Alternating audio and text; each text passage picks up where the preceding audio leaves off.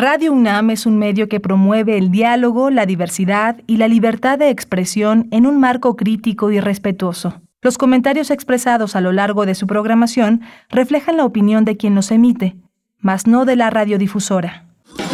Radio UNAM presenta Primer Movimiento, El Mundo desde la Universidad.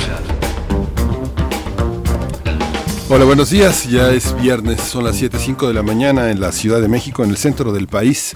Desde Adolfo Prieto ciento treinta y tres le damos la bienvenida a nuestros amigos, a nuestros colegas de la Radio Universidad de Chihuahua, que todos los días nos enlazamos de seis a siete de la mañana. Son las seis cero cinco de la mañana en Ciudad Juárez, Ciudad Cuauhtémoc y Ciudad Juárez, tres ciudades que tienen el privilegio de tener y son privilegiadas por ser, tener escuchas de la radio universitaria. Tienen programaciones distintas, pero de seis a siete compartimos eh, la mismo, el mismo, el mismo quehacer universitario y el mismo espíritu de interpretación, de reconciliación y de hacer comunidad con nuestros contenidos, que todas las mañanas son, son distintos. Por fortuna, el periodismo tiene esa cualidad de que eh, tratamos de entender todos los días lo que se nos presenta y lo que se ha presentado, tratar de darle un sentido nuevo.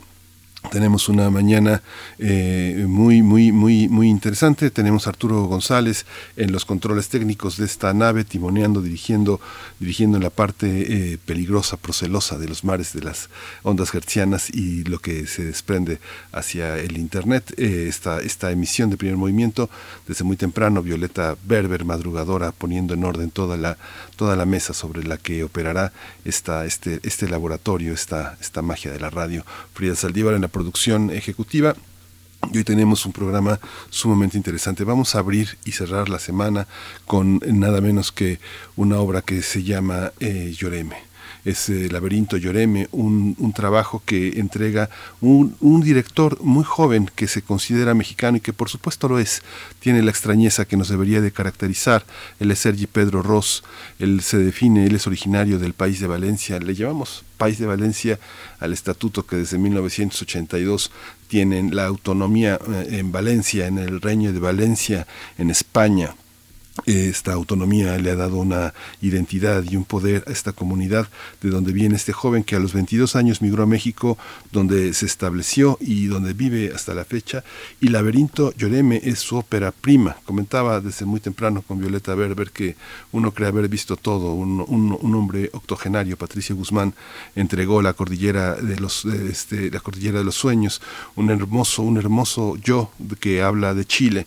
Uno piensa que ha visto todo, pero cuando uno ve este doloroso testimonio de la tribu yaqui, que ha sido uno de los eh, acontecimientos más importantes en su vida y seguramente lo será en la nuestra, un, un cortometraje, un, un, una, un largometraje, pero es un documental de largo, larguísimo aliento, de una enorme belleza, una belleza que auténticamente hiere, hiere la mirada, pero que es necesario, es necesario compartir y ver, sobre todo en estos momentos en que los yaquis, la tribu yaqui, ha sufrido tantos, tantos ataques, tanta ignominia de los grupos que la, que la rodean y de la propia, del propio mundo interior tan lleno de dolor.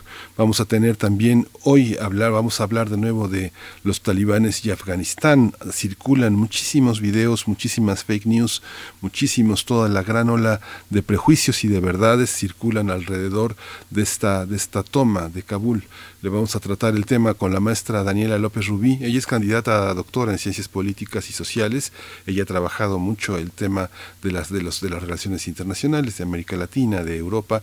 Ella es profesora de asignatura en la Facultad de Estudios eh, Aragón. En la nota internacional hoy vamos a tener también el tema de Haití, también una herida que se sigue, que sigue sin cerrarse, que se abre cada vez más. Este sismo de siete punto dos que asoló a este país, a este gran país que este, no se doblega, pero la herida es grande. Vamos a tratar el tema con la doctora Margarita Vargas Canales. Ella es investigadora del Cial CUNAM, es presidente de la Asociación Mexicana de Estudios del Caribe de dos mil dieciséis a dos mil dieciocho. Es una experta.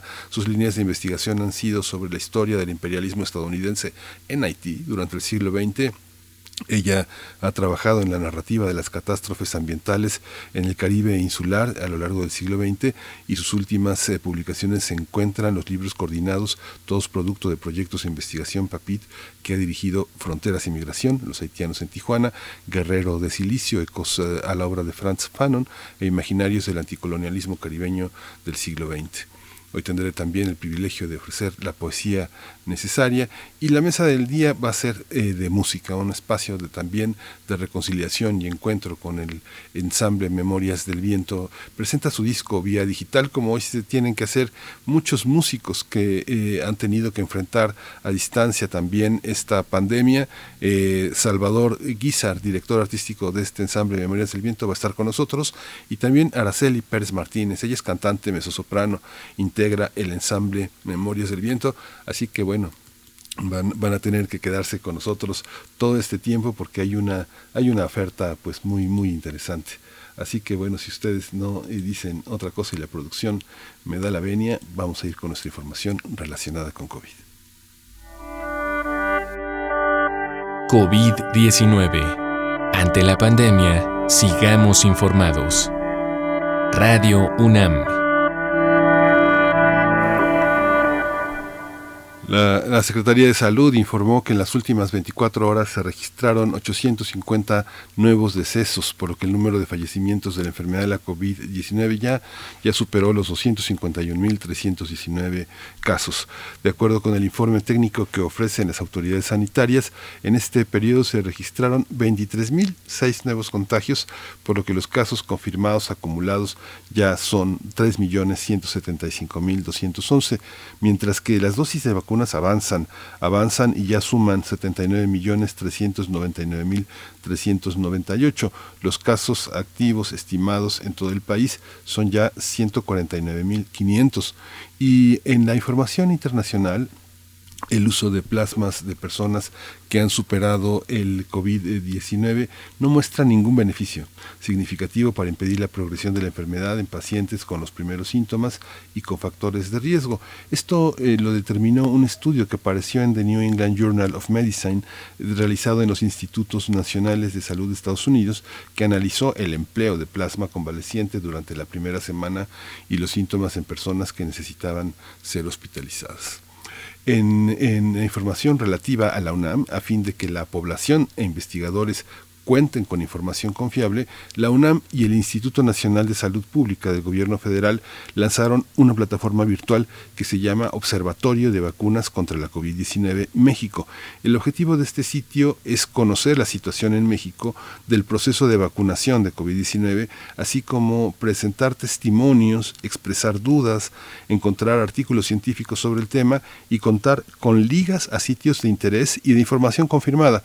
El portal se puede consultar en la dirección que se llama este, es https eh, la doble de este slash o diagonal y luego observatorio vacunas COVID diecinueve, observatorio vacunas covid diecinueve punto unam punto mx. Allí va a encontrar muchísima información sobre este tema.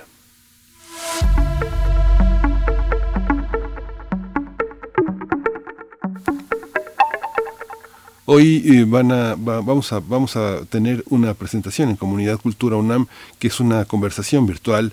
¿Cómo llegué aquí? Los animales tienen derechos. Esta conversación, a cargo de Lidet Fernández, Gloria Maldonado y Horacio Franco, va a tener lugar en, en, esta, en esta transmisión que estará disponible este viernes a partir de las siete de la noche en la página de Facebook de Comunidad Cultura UNAM. Y la conversación se sostiene en la unión de un grupo de artistas que levantan la voz contra la llamada fiesta taurina.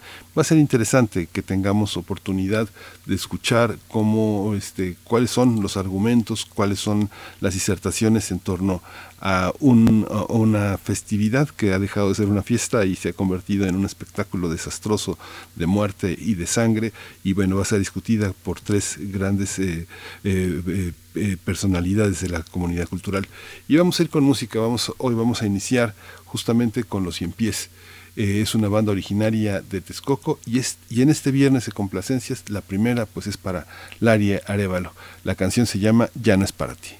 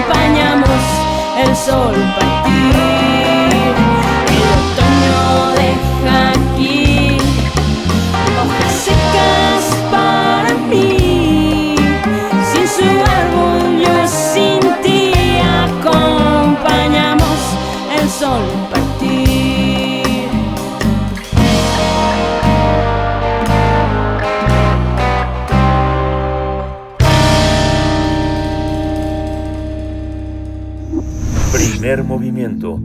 Hacemos comunidad con tus postales sonoras. Envíalas a primer movimiento unam arroba gmail punto com.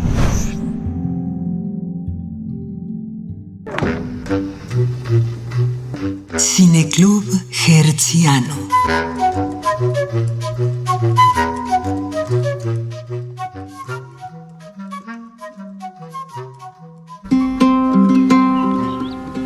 Era el río antes, era el río Yaqui, lo, lo quieren eliminar a nuestra tribu, se están robando nuestras aguas. Bueno, como no entiendes, escoges o te vas ya o te mando a pedazos a una de tus tres hijas.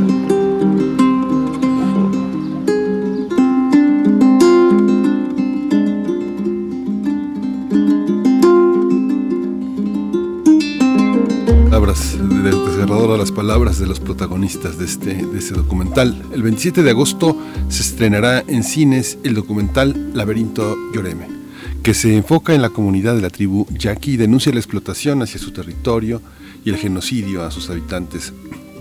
Incluso frente a la situación que se vive al norte del país, en el estado de Sonora, en junio, perdón, la oficina en México del Alto Comisionado de Naciones Unidas para los Derechos Humanos lanzó un comunicado urgente donde reitera que la lucha de los yaquis está poniendo en riesgo su supervivencia.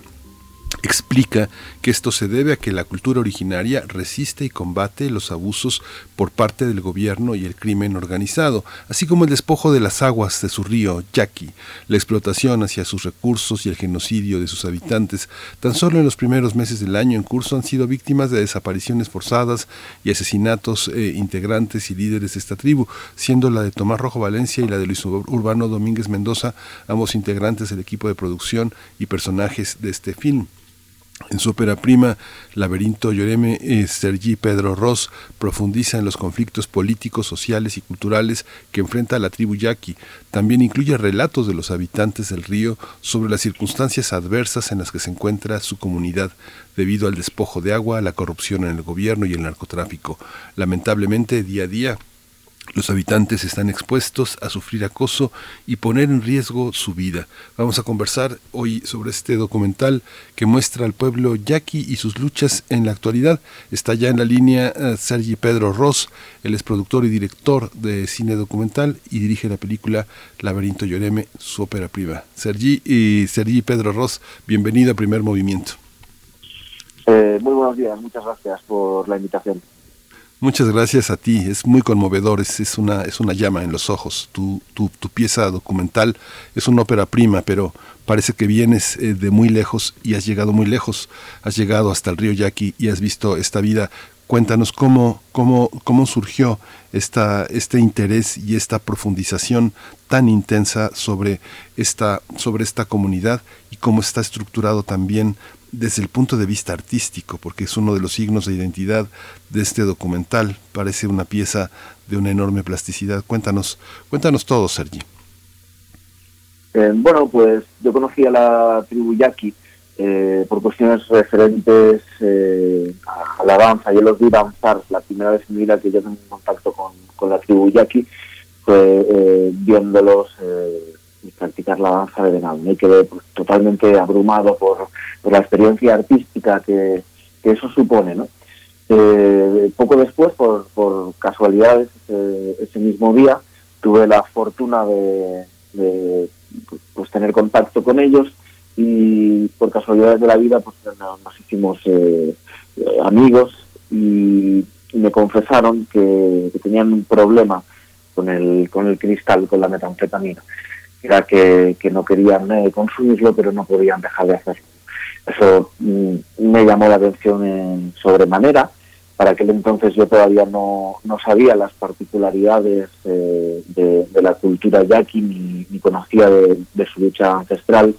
Y es cuando me pongo a, a investigar pues quiénes son y dónde se encuentran, que salta a la, a la vista que son un pueblo ancestral ubicado en el estado de, de Sonora, a los márgenes del río Yaqui, y que este río Yaqui hoy en día está completamente seco, despojado de sus aguas por eh, la obra ilegal del acueducto Independencia que construye la, la administración de eh, Guillermo Padres Elías en el estado de Sonora, allá por el dos mil diez, ¿no?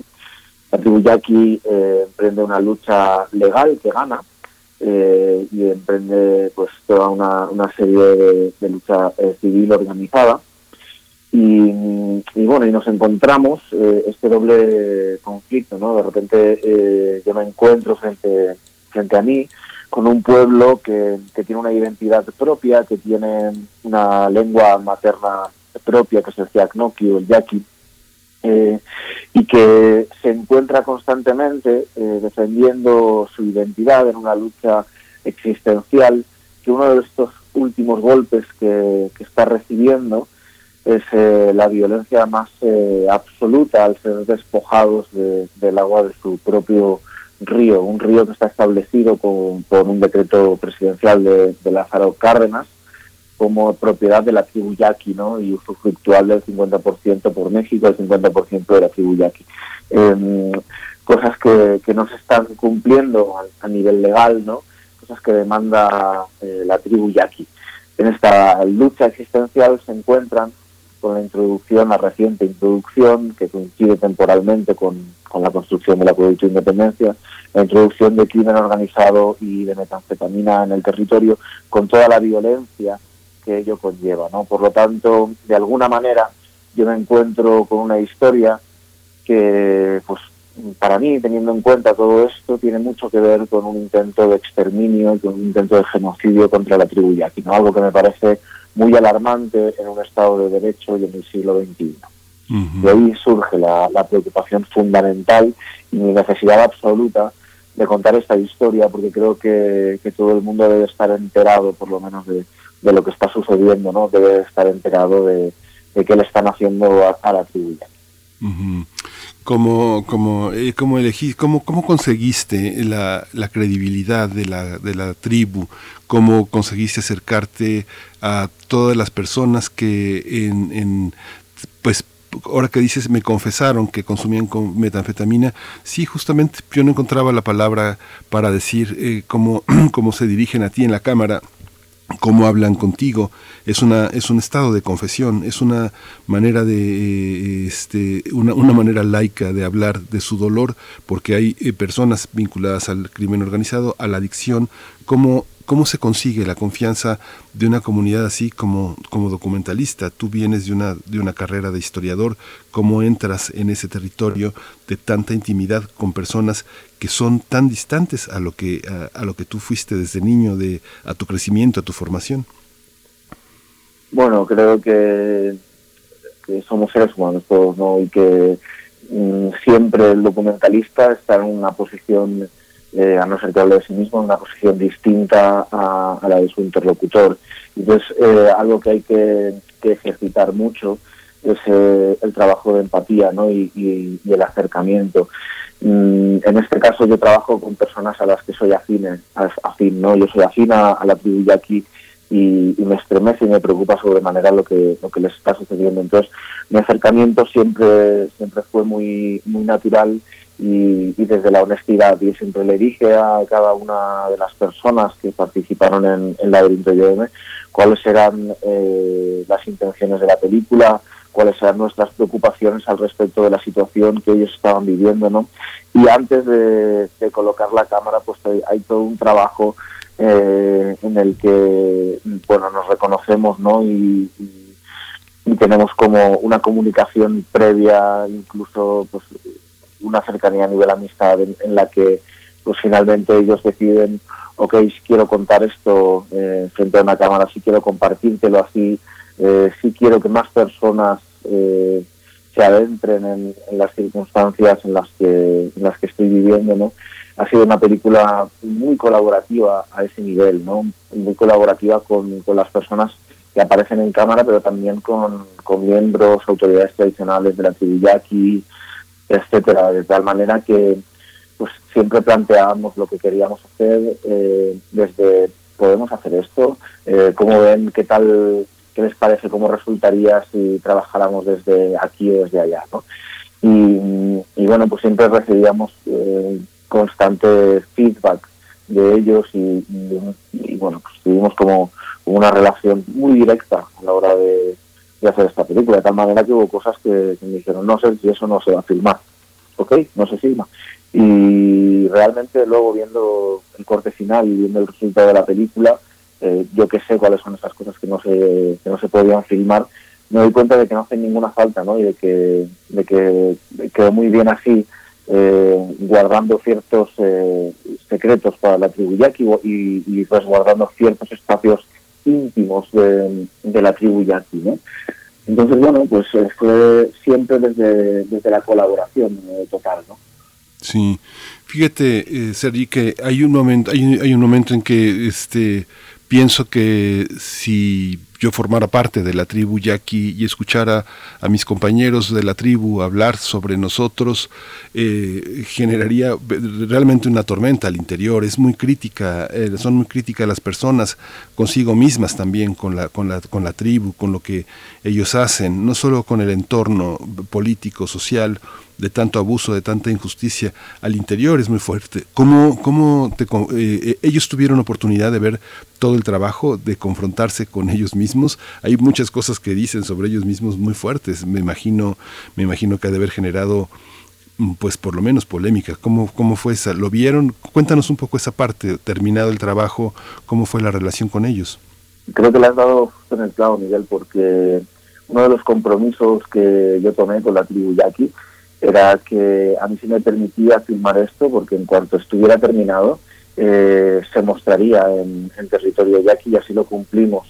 Eh, en diciembre de, de dos mil diecinueve, muy poquito después de que, de que tuviéramos el, el primer estreno nacional en, en Docs M X y ganáramos el premio a mejor eh, película, eh, llevamos la película al territorio yaqui y la vieron, y, y no solo eso, sino que la presentamos eh, primero con todo el acto protocolario correspondiente de pedir permiso para proyectar la película por parte de las autoridades tradicionales.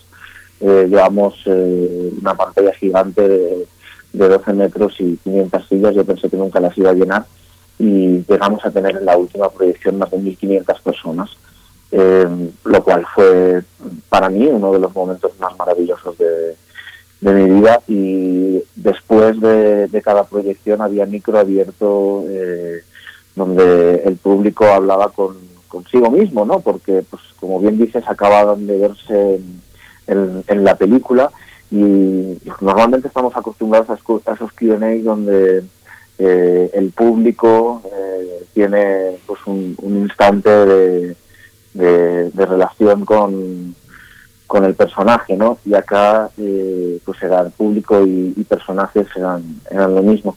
Fue muy interesante ver cómo cómo se cómo se debatió, cómo se habló, cómo se se preocupaban por por resolver como toda esa serie de, de problemáticas que, que se manifiestan en, en la película.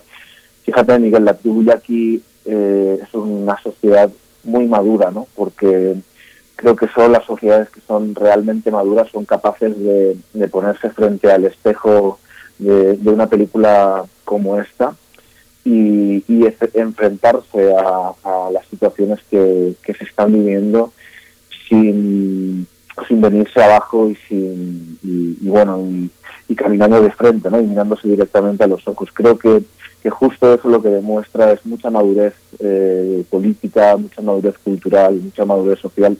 A mí me parece algo realmente admirable como pueblo. Uh-huh. La, el, uno, uno de los temas que inevitablemente se inscriben en el concierto internacional es que, bueno, Sonora es un estado que sufre de falta de agua y que la tribu yaqui, siendo legalmente legalmente este, propietaria, y lo dices, del río Yaqui, teniendo el derecho al usufructo del cincuenta por ciento de sus aguas, sufre la, la falta de agua. Desde los primeros minutos que arranca el documental, uno, uno lo siente, uno siente sed, uno siente el cuerpo, este, lo, lo, lo arisco del polvo, de la, de la, del sol. Hay momentos que yo sé que tú dijiste que grabaron, que filmaron a cerca de cincuenta grados centígrados. ¿Cómo es el tema del agua? ¿Cómo, cómo resuelves en la parte simbólica? De pronto tenemos personajes solitarios eh, enfrente de la lente de la cámara, rodeados de agua y rodeados de piedras blancas que iluminan, que iluminan el cielo, que iluminan las piedras. Es algo muy fuerte. ¿Cómo, cómo lograr esa, esa, esa visión de belleza en medio de tanto dolor? Sergi, ¿tú cómo lo viviste? Eh, mira, estás tocando un punto fundamental, porque que a la tribu yaqui le falte agua es una cuestión cien por ciento de, de voluntad política. Porque si a treinta mil habitantes eh, del desierto de Sonora, que son dueños de, de uno de los ríos más caudalosos del norte, no les cae agua, eh, el motivo es cien por ciento político. Es porque son yaquis, es porque las élites eh, blancas mexicanas eh, pretenden que pueblos como este eh, no existan. Y respecto a cómo tratamos esto, me, me da mucho gusto que, que haya sentido sed en la película, porque justo era eh, uno de los eh, de mis metas a seguir, ¿no? Tratar de, de hacer empatizar al espectador hasta ese nivel, hasta sentir esa sed que se siente en el desierto a cincuenta grados cuando el acceso al agua es tan, tan, tan complicado. Y respecto a la cuestión estética de, de la película, para mí tiene que ver con, con el, el interlocutor, ¿no? Con, con la tribu yaqui. El, la sociedad yaqui es una sociedad que, que tiene eh, una sensibilidad artística enorme, ¿no? Que tiene poetas, que tiene grandes músicos, que tiene grandes danzantes eh, y, y que ha ejercitado eh, pues su, su arte eh, y su ejercicio cultural de una manera pues fundamental, ¿no? Entonces, siempre desarrollamos eh, en la película a nivel eh, creativo un, una propuesta estética que, que pretendiera estar a la altura De, de la tribu yaqui, ¿no? De tal manera que eh, trabajamos el, el espacio cultural eh, con una estética muy definida, con, como dices, con un trabajo de luz eh, muy, muy poderoso, ¿no?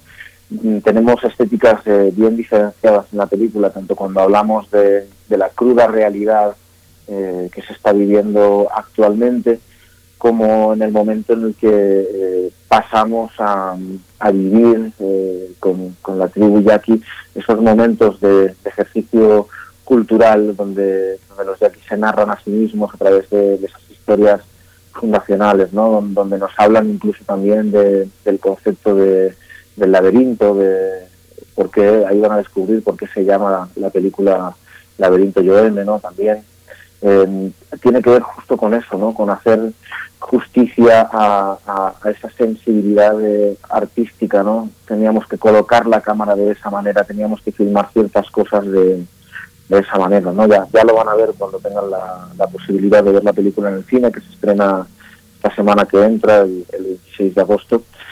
Eh, en la sala de cine esta película cambia, cambia muchísimo, ¿no? Es una película que está preparada para tener esa um, sensación inmersiva, para que la emocionalidad de, del público se mueva con, con la imagen y se mueva también con el diseño sonoro. Sí, sí, es muy, muy, es muy, muy bella. Es, es algo. También hay, hay otros aspectos, Sergi, que, que me gustaría que tocaras. Hay una, un, un, uno sabe porque hace uno periodismo y uno ha estado al frente de esas comunidades. Generalmente los niños y las mujeres son preservadas de las miradas de los periodistas, de los documentalistas, pero eh, el diálogo que tienes con las mujeres, Jackie, es, eh, es fantástico. Es, es algo que vale la pena que comentes porque es un, es, yo creo que es un gran logro, es un gran logro del momento que vivimos, la capacidad de ese diálogo y la capacidad que ellas tienen de ofrecerte testimonios, de ofrecerte miradas que los hombres no. Y hay una distinción que yo no sé si eso sea una perspectiva de género, pero en el momento que vivimos, en la lucha que tienen las mujeres en todo el mundo, es algo muy significativo este documental, es modelo, es ejemplo. Cuéntanos un poco cómo te aproximaste a esa parte. Me da mucho gusto que lo hayas visto así, Miguel, desde las pocas personas eh, con las que he hablado que, que ha tenido la sensibilidad de verlo así, porque no es un, una excepción Laberinto Yoreme respecto a lo que comentas. Eh, las mujeres y los niños son preservadas y mm, tuvimos eh, pocas oportunidades de, de que mujeres y niños eh, se colocaran frente, frente a la cámara. Tuve muchísima relación con, con mujeres y niños, tengo un montón de amiguetes eh, diminutos por allá y, y un montón de, de amigas también, pero que a la hora de, de aparecer en cámara preferían eh, no hacerlo, preferían eh, estar ayudándome en la investigación desde otros lados, etcétera, eh, excepto las mujeres que, que aparecen en el documental, que son todas y cada una de las que Eh, decidieron dar un paso adelante y, y posicionarse frente a la cámara, ¿no? Y, y contarnos eh, con esa honestidad tan tan fuerte, con ese con ese valor, el, el lugar emocional en el que están, ¿no?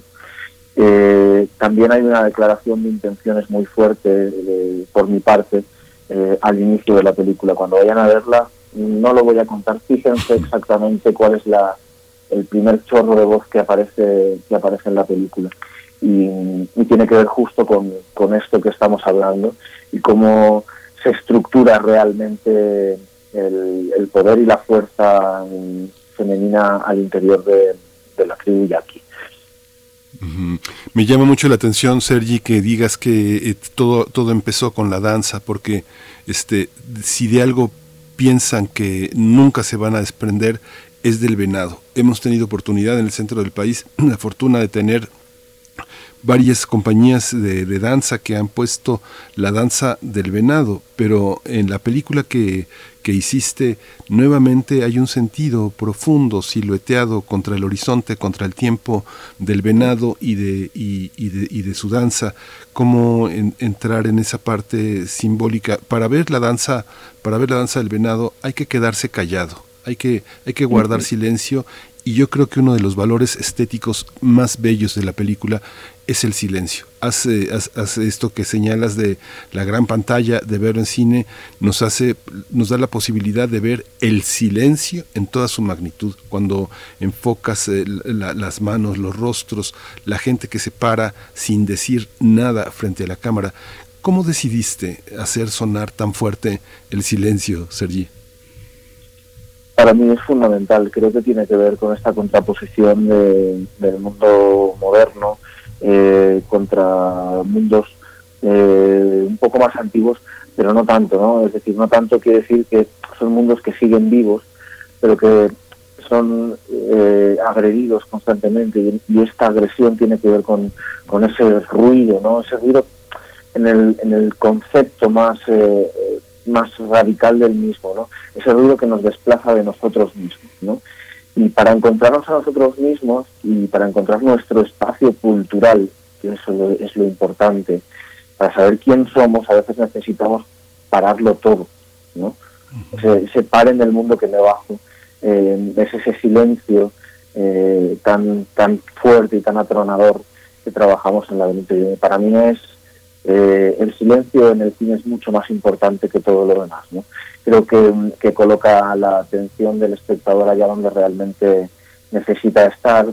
Creo que, que es un momento fundamental para, para mí como director, ese trabajo de, del silencio como, como bien dices. De, de hecho, estoy seguro que, que en ese silencio de, del cual hablas es donde se va a partir el corazón de, de muchos espectadores.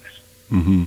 Y también hay una hay una parte, bueno, pasa pasa ha pasado con algunos documentales que no son no son como este, sino que son documentales que tienen que ver con la guerrilla, desde las FARC hasta lo que ha pasado, los procesos de paz en Nicaragua, lo que ha pasado en, en El Salvador, por ejemplo, con esta gran película La Vida Loca, donde vemos cómo a lo largo de la película van muriendo las personas, van desapareciendo. Aquí tuvimos una, una gran pérdida de la que hablamos en, en julio de dos mil veintiuno, de este año, hace unos, hace unas horas, hace unos días, este, asesinaron a Tomás Rojo Valencia, y, y algo que está presente en tu documental es estas palabras con las que se ha recordado a Tomás Rojo, que es un emblema también de lo yaqui: lo que hagan con la tribu yaqui lo harán con todos los pueblos de México, lo que hagan con los jóvenes de Ayotzinapa lo harán con todos los jóvenes de México. Esta, esta sensación de la imposibilidad de negociar en torno a los megaproyectos, a la y este cómo, cómo entenderlo, cómo entenderlo hoy en esta que parece tan distinto a la lucha de guerrillas, a la lucha política armada. Esto parece también que es una lucha armada, ¿no? ¿Cómo entender esta parte, Sergio? Me duele, me duele sobremanera que, que compares Laberinto Yoreme con La Vida Loca, porque es una referencia muy importante para mí, y siempre, siempre el que la veía, y antes de que todo esto haya sucedido, siempre pensaba lo duro que tenía que haber sido para, para el director ir viendo cómo, cómo van asesinando a, a los personajes de su película, que en, que en trabajos como este pues son, son sus amigos, ¿no? Y... Um, Y bueno, eh, así así está sucediendo eh, con las personas que, que participaron en, en Laberinto Yoreme. Lamentablemente eh, es tan importante la lucha que está llevando a cabo el pueblo yaqui, es tan importante eh, que, que los yaquis ganen esta lucha, que sus enemigos no les van a, a dejar eh, ni un milímetro de espacio. Lo que lo que reza al final de la película, que, que sí es una frase de, de Tomás Rojo, la colocamos antes de, de que le hicieran lo que lo que le han hecho. Esa frase siempre estuvo ahí desde el primer día que, que se exhibió la película, porque él creía firmemente que esa era la estrategia de, de los poderes fácticos, que aquello que le hicieran a la tribu yaqui se lo iban a hacer al resto de mexicanos. Y es cierto, porque frente a los megaproyectos que, que están por sucederse en México, no es casual que hayan atacado a dos personas tan importantes de un pueblo eh, tan importante y tan señalado justo por, por su lucha, justo por, por su defensa de, del territorio. Han asesinado a dos medioambientalistas de, de alto calibre, y eso es un mensaje muy fuerte para toda la sociedad mexicana. Ahí le han hecho un daño muy fuerte no solo a la tribu yaqui, sino a todo el pueblo de México. Uh-huh. Eh, evidentemente que esto es una lucha armada, por supuesto que es una lucha armada. Eh, al interior de la tribu yaqui se lleva a cabo una lucha legal, pero eh, como te decía antes, Miguel, la tribu yaqui es una sociedad eh, muy madura a nivel político, y la lucha armada no es exenta de la lucha política, es una herramienta más de la lucha política. Lo que pasa es que en, en esta contemporaneidad, en esta modernidad que se nos hace tragar a, a fuerzas, se nos dice que, que aquellos que luchan no deben llevar a cabo lucha armada, ¿no? Sin embargo, no se nos dice que, que todas las agresiones establecidas a través del crimen organizado, que tienen que ver mucho también con el, con el manejo de gobiernos, y que a veces son huestes también al servicio de los intereses eh, gubernamentales de determinadas administraciones, eh, no se nos dice que ellos no pueden usar la lucha armada, ¿no? Y entonces nos encontramos que en México muchas veces tenemos eh, un brazo que dispara y un cuerpo que recibe balas, y siempre es el mismo, ¿no? Eh, para la tribu yaqui esto no tiene por qué ser así, y, y ellos, bueno, como, como territorio autónomo, eh, legalmente autónomo, ¿no?, como dueños de su territorio, como una estructura Estado-Nación que tienen, con sus gobernantes eh, propios, con sus autoridades tradicionales, con su eh, brazo religioso, pues bueno, también tiene, tiene un brazo eh, militar, y también tiene una estructura de, eh, de soldados, y, y de hecho ellos eh, al interior se autodenominan tropa. eh, a la tribu yaqui, todo el, el, el grupo que forma, todos los miembros de la tribu yaqui se nombran a sí mismos tropa Yoreme, de tal manera de que todos, mujeres, niños, hombres, ancianos, jóvenes, son y forman parte de la tropa Yoreme, de este ejército que de una u otra manera defenderá hasta la muerte a la tribu yaqui. Sí. Pues eh, Sergi, nos acercamos ya prácticamente al final, pero yo no quería dejar de señalar un, un, un elemento, un último elemento que me quedé con la primera, con la primera visión de la de la película, que eh, decides eh, retratar a los adultos y decides retratar a los niños. Parece como una gran foto de familia, ¿no? Y después al final, al final de la película, al final de todo esto y en, y en lo que vivimos cotidianamente y nos hemos dado cuenta de estas pérdidas, pues uno ve esa foto de familia, uno ve esa genealogía y se da cuenta de las personas que van desapareciendo, pero hay una hay un registro al final de los niños que rompen a reír, al final rompen a reír y, y nos damos cuenta de que muchos de ellos serán esos adultos que guardan silencio, que ven adustos al frente la cámara, que ven hacia el futuro y que pues muchos de ellos van a van a reemplazar a los muertos de hoy. Este un poco esta esta esta imagen, es difícil pensar qué sigue después de un documental tan bello, cómo poder recuperarse como creador de algo, de una experiencia tan fuerte. ¿Qué sigue, Sergi? Bueno, eh, sigue lo más importante, que es presentar la película a, al pueblo mexicano, que es presentar la película en el máximo número de, de salas de cine posibles. La película va a estar a partir del veintiséis de agosto en salas de cine muy importantes, en el circuito de Cineteca Nacional, en Cine Tonalá, en un montón de estados de, de la República, y vamos a estar avisando de todo esto en nuestras redes sociales, en Facebook de Laberinto Yoreme, en Twitter es Laberinto Yoreme, eh, mi Twitter es Sergi Pedro Ross, y ahí pueden encontrarnos y pueden eh, hablar con nosotros. Nosotros vamos a estar constantemente avisando de horas, funciones, salas, etcétera, y lo que sigue es que la gente vaya eh, sin miedo a las salas de cine a, a reencontrarse con consigo mismos, a reencontrarse con la tribu yaqui, a conocer esta historia, porque les garantizo que una vez salgan de la sala no van a olvidar nunca eh, esta historia, no van a olvidar nunca la tribu yaqui, no van a olvidar nunca todo lo que está sucediendo. Para mí eso es lo, lo más importante y eso es lo que lo que sigue ahora, ¿no? Sigue que que miremos hacia, hacia el territorio yaqui, que los miremos a, a los ojos y que como parte de esta sociedad pues eh, nos responsabilicemos de lo que está sucediendo, eh, no mirando hacia otro lado, ¿no? Y poniendo la mirada donde, donde importa que se ponga la mirada. Sí.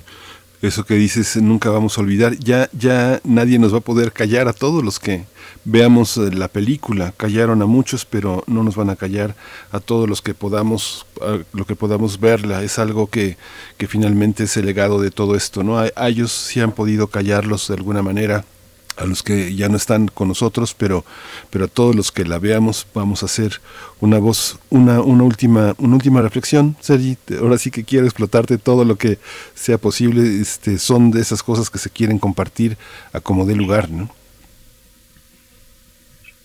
Pues te agradezco muchísimo, Miguel. La verdad es que estoy muy a gusto hablando contigo. Podría quedar hasta mañana perfectamente porque porque me, me he sentido muy, muy bien tratado. Creo que has entendido la, la película muy bien y, y eso pues para mí es un halago, ¿no? También como, como director tengo muchísimas ganas de tener conversaciones así como esta con, con todo el mundo, ¿no? Con el público, con, con, con todo el mundo que, que la vea, ¿no? Porque para mí pues es un trabajo de, de, de los últimos años, es también mi primera película, ¿no? Entonces de alguna manera... Eh, como director, todo aquello que, que quiero plantear a nivel cinematográfico está en esta película, ¿no? Todo aquello que quiero plantear también a nivel político y, y bueno, pues yo soy un sujeto político bastante eh, activo, pues está en esta película, ¿no? Sí. Entonces, eh, para mí es un trabajo, es el trabajo de mi vida. Eh, y, y bueno, pues eh, haber tenido la, la fortuna de que se me permitiera hacer este trabajo, porque al final eh, con la tribu yaqui quien me, quien me permitió hacer esto, quien me abrió las puertas de, de su casa, pues para mí es de, es de un enorme agradecimiento hacia, hacia ellos, ¿no? Porque tuvieron eh, la valentía de, de dejarme trabajar, ¿no? De dejar trabajar a un chaval que no, que no tenía una experiencia eh, previa y que se la estaba jugando haciendo, haciendo una película como esta, ¿no? Y eso yo agradezco profundamente, esa confianza que, que me tuvieron y que me permitieron entrar en, eh, pues hasta la cocina de sus casas, ¿no? Sí. Pues muchísimas gracias, Sergi Pedro Ross, mexicano, también del país de Valencia, y pues en esa doble, en esa, en esa lengua bífida que ahora también compartes con la, con la tribu yaqui, eh, nos despedimos. Vamos a estar este, firmes en ese estreno para apoyar también el regreso al cine y tener la presencia del documental que, eh, que en los últimos años DocsMX ha, ha, ha logrado tener y darle un espacio a estos, a estos testimonios que también son profundamente artísticos. En México el documental ha sido también profundamente artístico. Pienso en Nicolás Echeverría, en los grandes documentalistas que tenemos en México, y esta es una manera de preservar toda nuestra memoria y de ir adelante. Gracias, Sergi Pedro Ross, mucha suerte con, con toda esta película.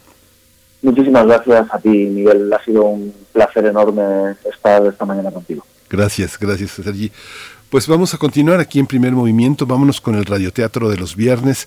El tema es Francisca y la muerte. Es una adaptación, es una obra de Onelio Jorge Cardoso, uno de los hombres fundamentales en Latinoamérica, en el pensamiento y en la literatura.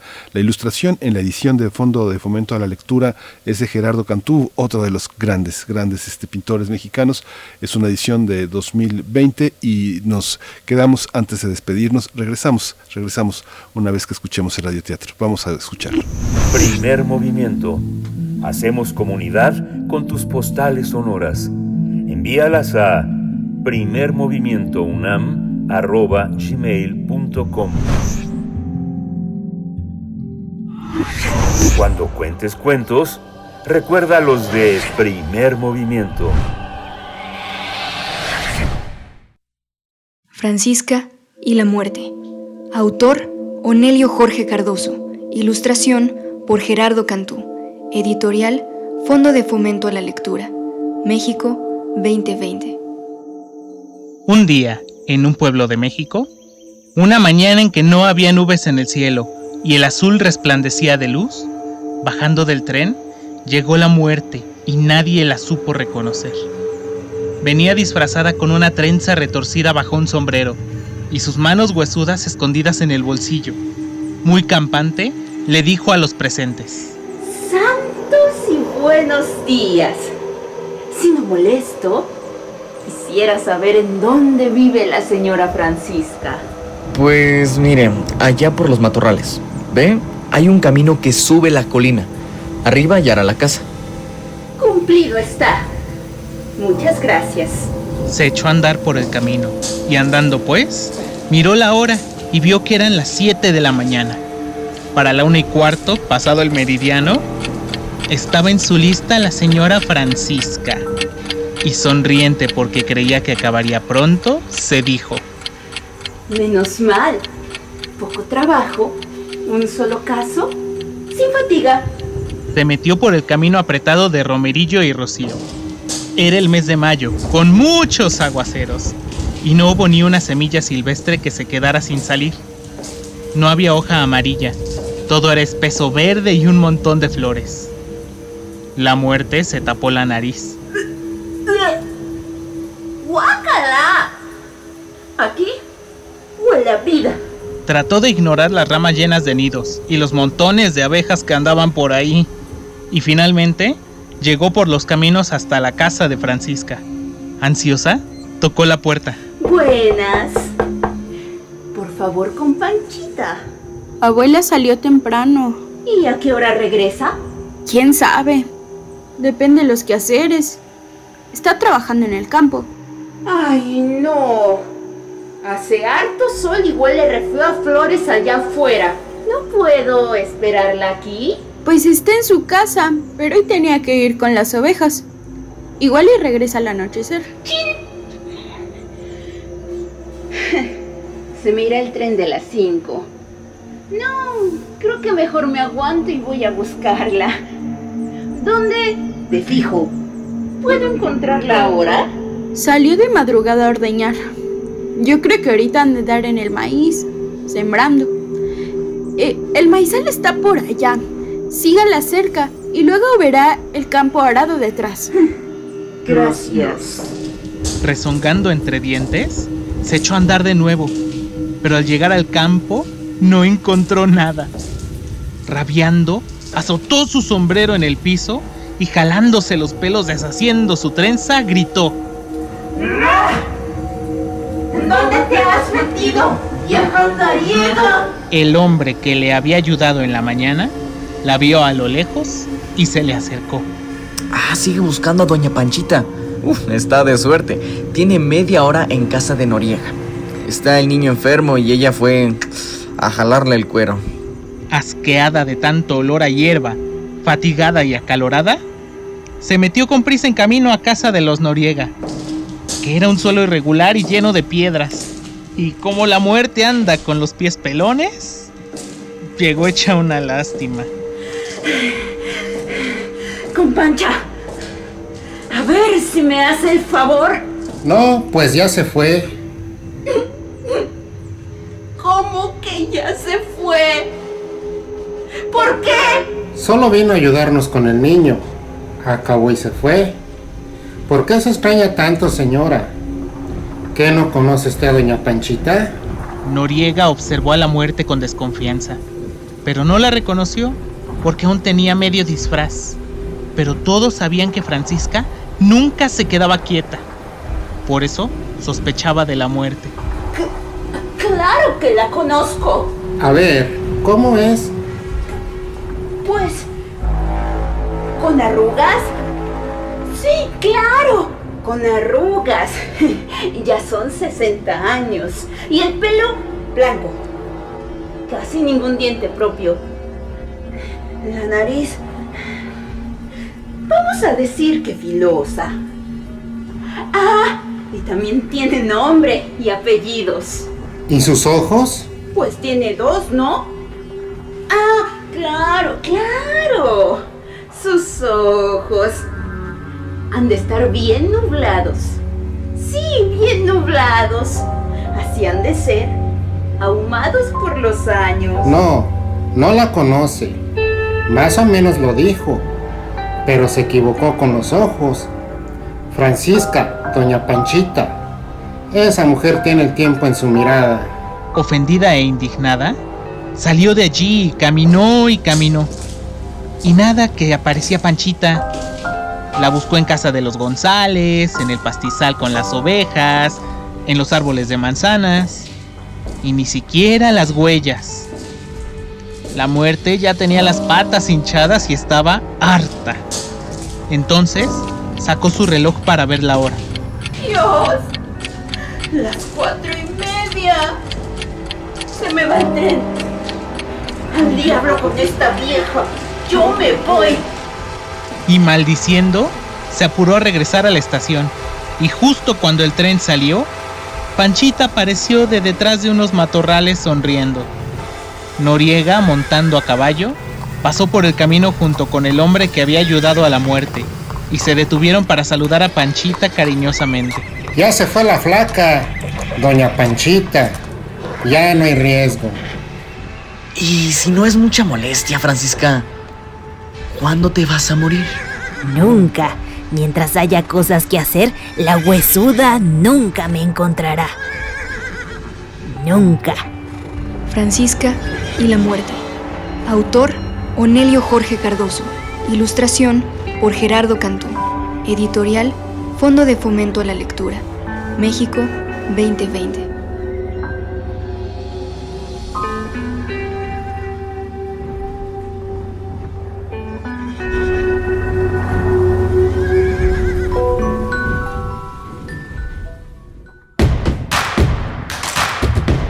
Síguenos en redes sociales. Encuéntranos en Facebook como Primer Movimiento y en Twitter como arroba PMovimiento. Hagamos comunidad.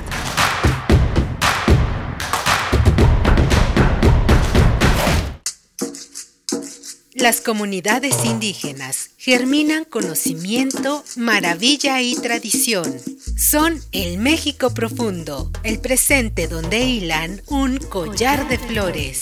Xochicóscatl, collar de flores, con Mardonio Carballo, lunes diez de la mañana por Radio UNAM, Experiencia Sonora. Info Ciudad de México presenta Voces por la Transparencia. ¡Guau! ¡Mamá! ¡Mamá! ¡Ya está aquí! ¡La segunda emisión del Pleno Infantil! ¡Ay! Voy a avisarla a todos mis amigos. Si tienes entre diez y doce años, eres de nacionalidad mexicana y estás cursando el ciclo escolar vigente en escuela pública o privada, te invitamos a participar en el Pleno Infantil. Es momento de resaltar tu creatividad, tu facilidad para crear videos y contar historias, pero sobre todo para volverte un aliado de la protección de los datos personales, siendo comisionado del Info Ciudad de México y del INAI por un día. Además, podrás ganar una consola. Checa las bases de la convocatoria en las redes sociales del Info C D M X.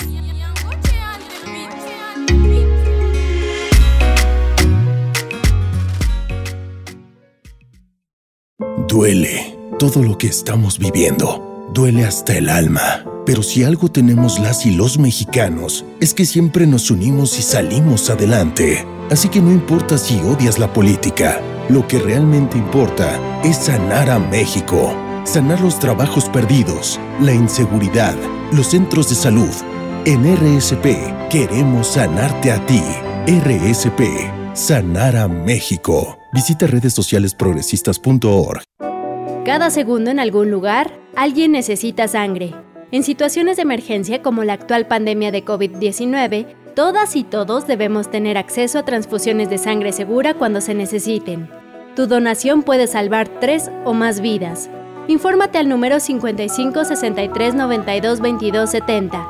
Dona sangre por amor a la vida. Centro Nacional de la Transfusión Sanguínea. Secretaría de Salud.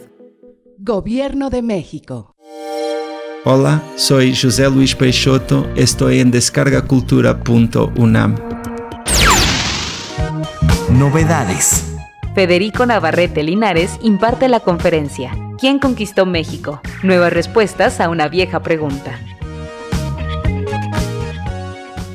El título dual de Malinche podría obedecer a una lógica mesoamericana de dualidad, transformando a la esclava marina en la voz, en el rostro, en la mitad femenina del guerrero viril pero incapaz de hablar que era Cortés a ojos de los indígenas. Escucha el audio completo en doble u doble u doble u punto descarga cultura punto unam punto m x. Queremos escucharte. Llámanos al cincuenta y cinco treinta y seis cuarenta y tres treinta y nueve y al cincuenta y cinco treinta y seis ochenta y nueve ochenta y nueve. Primer movimiento. Hacemos comunidad. Hola, buenos días. Ya es viernes, es viernes veinte de agosto. Son las ocho de la mañana con cuatro minutos en el centro del país y también le doy la bienvenida a la Radio Nicolaita, que desde esta hora nos conectamos, nos enlazamos en la misma frecuencia en la radio universitaria allá en la ciudad de Morelia, Michoacán, y que compartimos las posibilidades de extendernos hacia la World Wide Web, que es eh, esta, esta, esta aplicación eh, en Internet que permite que nuestras frecuencias se unifiquen en el, en, el, en, el, en el mundo de la radio, de los aficionados, de la gente de habla hispana que nos acompaña desde cualquier punto, el menos imaginable, del planeta. Vamos a tener una, una siguiente hora interesante y venimos de una hora también eh, muy emocionante, porque tuvimos la posibilidad de conversar con un cineasta, un joven cineasta que eh, ha, ha hecho Laberinto Yoreme con Sergi Pedro Ross. Él es eh, del país de Valencia, de la comunidad valenciana en España, pero muy joven, muy joven, a los veintidós años se lanzó a esta tierra para hacer eh, de la belleza una consigna y de la justicia otra, y justamente con Laberinto Yoreme, que se estrena el próximo veintisiete en distintas salas, desde la Cineteca hasta, este, hasta las salas independientes, vamos a tener oportunidad de verlo. Escuchamos Francisca y la muerte, nuestro radioteatro, una obra de Onelio Jorge Cardoso que vale mucho la pena que la frecuente a través de Fondo de Fomento a la Lectura, una edición muy reciente del año pasado que ilustró este gran, este gran grabador, este gran pintor que es Gerardo Cantú. Vamos a tener en esta hora que viene una conversación sobre una preocupación internacional en todo el mundo, el tema del Talibán y Afganistán. Se discute una antigüedad que tiene que ver desde la muerte del profeta en el año del seiscientos treinta y dos hasta los últimos acontecimientos que marcaron el inicio de una guerra contra el mundo árabe por parte de Estados Unidos y de las tropas que han, han dejado también en el desconcierto una gran población. En los últimos veinte años han estado allí en, en, en, en Afganistán eh, con su vocación imperialista de decisión de la vida de los otros, pero también en este mundo islámico que también se confronta con, con nuestro occidente, cualquiera que esto, cualquier cosa que esto signifique. Vamos a hablar con la maestra Daniela Pérez Rubí. Ella es candidata a doctora a doctora en Ciencias Políticas y Sociales con orientación en Relaciones Internacionales y es profesora de asignatura en la FES Aragón. Vamos a tener también la presencia de este gran país, de Haití, tras el sismo de siete punto dos, los sismos que en la historia de Haití han, han cruzado a este este país enorme, este país francófono, también con este creol que también eh, ilumina la ley de las lenguas del Caribe. Vamos a tocar el tema con la doctora Margarita Vargas Canales. Ella es investigadora del C I A L C, es presidente de la Asociación Mexicana de Estudios del Caribe de dos mil dieciséis a dos mil dieciocho y es una experta, es una experta en Haití. Ella ha escrito Fronteras y Migración, los haitianos en Tijuana, de este, de este año justamente apareció, y también Guerrero de Silicio, los ecos de la obra de Frantz Fanon, que hemos tenido oportunidad también de hablar eh, de, este, de este gran imaginador, de este gran justiciero, de este gran ideólogo que es Frantz Fanon, e Imaginarios del anticolonialismo caribeño del siglo veinte, un libro que tiene más tiempo, se publicó en dos mil dieciséis, pero bueno, va a ser un privilegio conversar con esta gran doctora, una gran especialista en el Caribe, Margarita Vargas Canales. Así que bueno, quédese con nosotros, pues nos vamos a nuestra, a nuestra, a nuestra nota nacional. Primer movimiento. Hacemos comunidad en la sana distancia. Nota del día. En la ciudad de Jalalabad comenzaron las primeras protestas contra el régimen talibán. Cientos de personas salieron a las calles para exigir que se evite el autoritarismo, pero a cambio fueron dispersados con disparos, lo que dejó un saldo de tres muertos y varios heridos. Sus acciones contrastan con el discurso moderado eh, que eh, desde la toma de Kabul del domingo pasado intenta mostrar el talibán. Sin embargo, las mujeres también salieron a las calles para protestar eh, en las calles de Kabul para exigir la protección de sus derechos. Incluso el gobierno de México, a través del canciller Marcelo Ebrard, informó que nuestra embajada en Irán comenzó a procesar solicitudes de refugio de personas afganas, principalmente para las mujeres que huyen del sistema talibán. Lo mismo ocurre con Chile y Canadá, quienes han prometido dar asilo a quienes sean vulnerables de los extremistas. Otra medida del talibán fue la liberación de cientos de presos políticos afines a su régimen. La orden es que en todas las provincias de Afganistán queden libres eh, Mullah Baradar, era uno de los presos quien hoy se perfila para ser el próximo presidente de Afganistán. Hace diez años lo encarcelaron en Pakistán y en dos mil dieciocho Donald Trump presionó a Pakistán para dejarlo libre. A tres días de abandonar su país y a su pueblo, el expresidente afgano Ashraf Ghani reapareció en video para justificar su salida y dijo que apoya las conversaciones para una transición de poderes. Actualmente está en los Emiratos Árabes y busca regresar. Vamos a conversar sobre este avance talibán, las noticias, las falsas noticias en torno a este tema, los videos que circulan de una manera Este, terrorífica sobre la situación en Kabul y bueno, la llegada al poder y las implicaciones que tiene este, este proceso. Está con nosotros ya la maestra Daniela López Rubí, que es, ella es doctorante en Ciencias Políticas y Sociales con orientación en Relaciones Internacionales, profesora de asignatura en la Gran FES Aragón, así que le damos la bienvenida a doctora, eh, maestra, bueno, casi doctora, este, Daniela López Rubí. Buenos días. Hola, muy buenos días, muchas gracias por la invitación. Gracias, Daniela. ¿Cómo entender? Hemos visto en los últimos, han pasado ya casi una semana y hemos visto videos de todo tipo, amigos que eh, creen en muchos de los videos que llegan, que son viejos videos de ejecuciones, de persecuciones, de una de una visión exaltada de, de lo que está sucediendo. ¿Qué es lo que está pasando? ¿Cómo podemos entender todo este proceso y cómo podemos defendernos de estas, de estas desviaciones, de estos sesgos informativos, Daniela? Bueno, ya hace una semana comentábamos sobre esta situación en Afganistán, sí. que, que bien parecía como, como ver repetirse la historia de hace veinte años con el avance talibán, solo que ahora eh, las tropas estadounidenses, en lugar de estar llegando, se están, están yéndose del país. Y, y bueno, la inestabilidad que esto ha generado y que pues se preveía por el tiempo tan tan extenso que permanecieron las tropas extranjeras en, en Afganistán.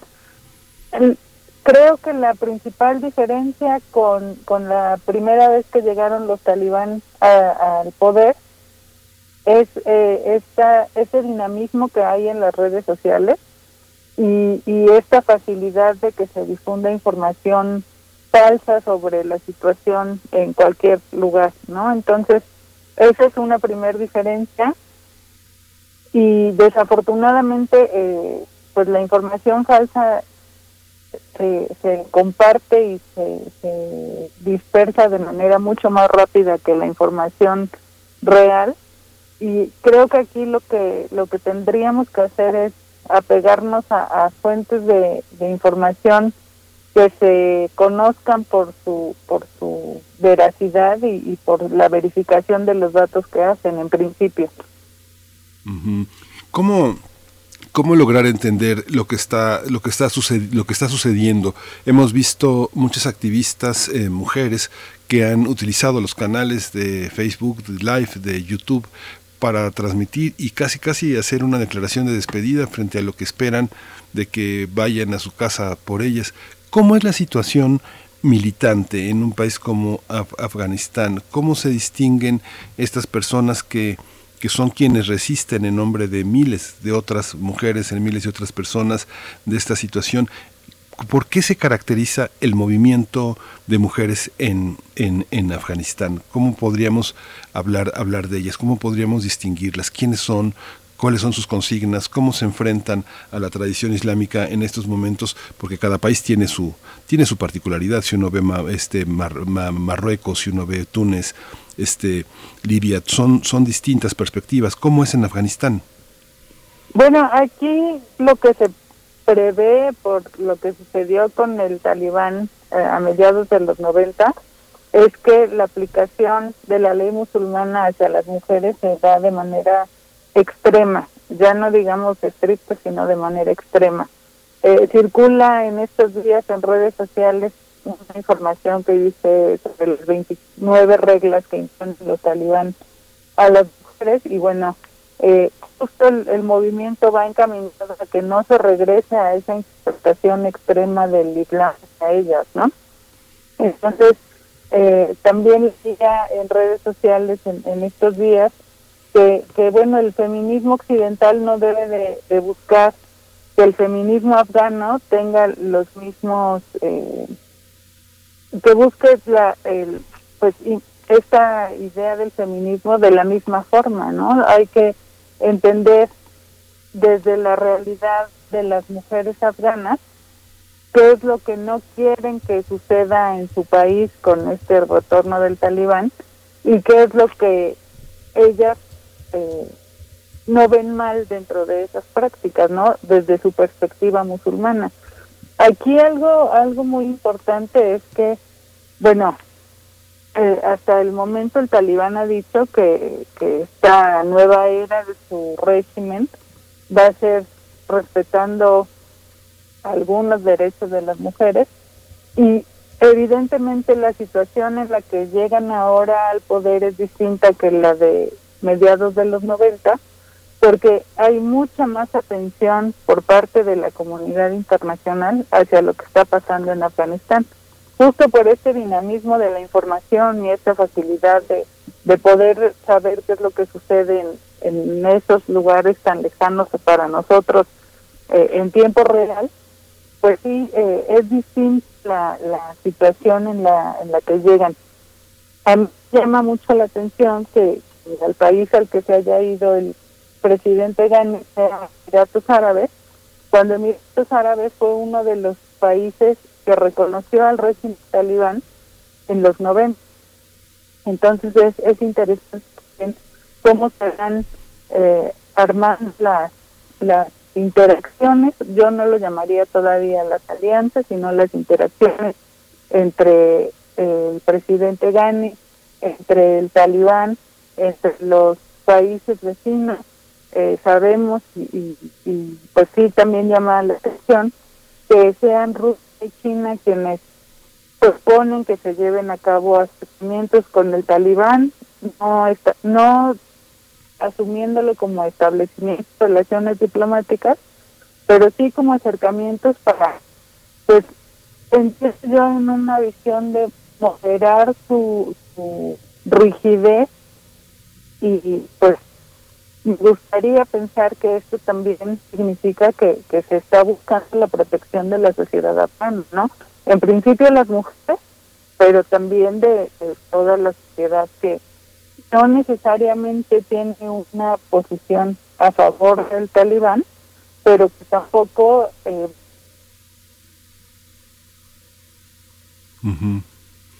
Se está, se está, está, está cortando un poco la comunicación. Este, vamos a vamos a reconectar con, con la maestra Daniela López Rubí. Ya ya no ya no la escuchamos, pero justamente en esta en esta órbita que ella comenta es que eh, tendríamos que entender el respeto a las a las visiones que tiene cada sociedad y entender que justamente esto que se afirma como eh, el rechazo al relativismo cultural y a una defensa irrestricta de los derechos humanos tenga los matices de esto que Daniela Rubí llama las interacciones, que todavía están lejos de ser, de ser acuerdos.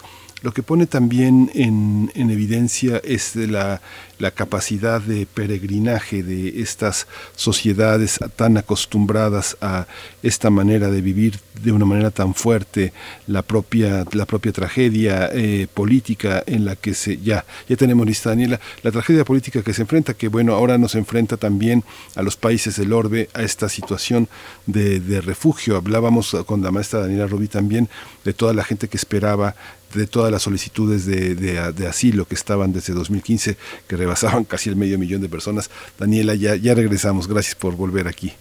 Gracias. Sí, bueno, aquí el, el punto es que todo esto, se, la complejidad de esta situación se agudiza por el contexto de la pandemia. Uh-huh. La pandemia en algunos eh, países está entrando en sus olas más altas, como el caso de México, y no se tiene que desatender tampoco eh, la situación social de, de un país como Afganistán, que se encuentra ahorita no solo atravesando también eh, el covid diecinueve, sino esta eh, agudización de, de los problemas políticos y de, de las necesidades que requiere la población en cuanto a la protección de sus derechos, ¿no? Eh, creo que esto hace mucho más compleja la situación, eh, nos pone en, como comunidad internacional en alerta sobre cómo se debe de abordar en este momento un nuevo régimen talibán, porque eh, pues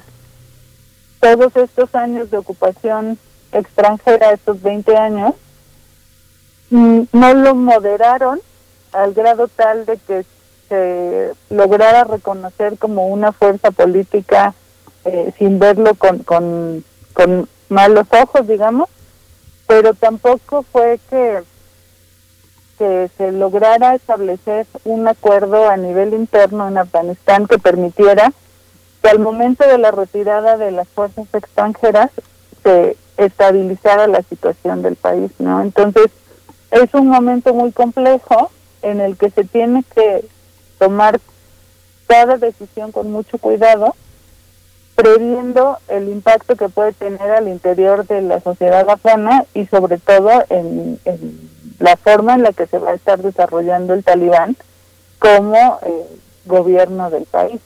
Uh-huh. Este temor de Occidente a esta posición en Afganistán, ¿usted, eh, Daniela, lo considera justificado o hay matices que se tienen que entender, digamos, en el concierto de mediaciones que tiene las Naciones Unidas, eh, eh, sobre todo en Europa, porque es en Europa donde hay un enorme temor, y en Estados Unidos, sobre esta emergencia y esta y esta y esta y este imperio de la Shahira, que es la ley islámica que trata de poner sus propios términos en la relación con lo que hemos llamado en Occidente el otro, ¿no?